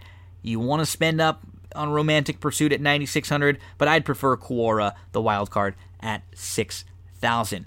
So on Saturday, Stable Duel. If you're having fun playing in these Stable Duel contests, like uh, many of us are, you can play on Saturday in a $5 entry at Delaware, or you could play for a $10 entry at Keeneland, or for a $100 entry at Keeneland. If you have any questions at all, just let me know. I've been playing in all these different contests. I'd love to help you out. Ton of fun. No deposit fees now. So uh, tell your friends if, if if they like fantasy sports or if this is a game that you think they may be interested in, let them know. If you have any questions, just shoot me a message. That's going to do it for this episode of That's What G Said podcast. A big thank you to Eric for talking NBA with us. A big thank you to Andrew for talking some Pleasanton Friday with us. Thank you to all the sponsors Cera Candle, Stable Duel, the Pleasanton uh, Racing that we spoke about, Cindy Carava, Thrive Fantasy, Old Smoke. If you need anything in any of the fields, give them a look. Let them know Gino sent you. You got the promo code Gino on a couple of them that'll help you save save you a few bucks or give you that bonus on Thrive Fantasy. Have a great weekend, folks. It's a big one in horse racing, and we're going to start getting really close now, with fingers crossed, to baseball and basketball on the way back. Joey Cleveland, close this thing out.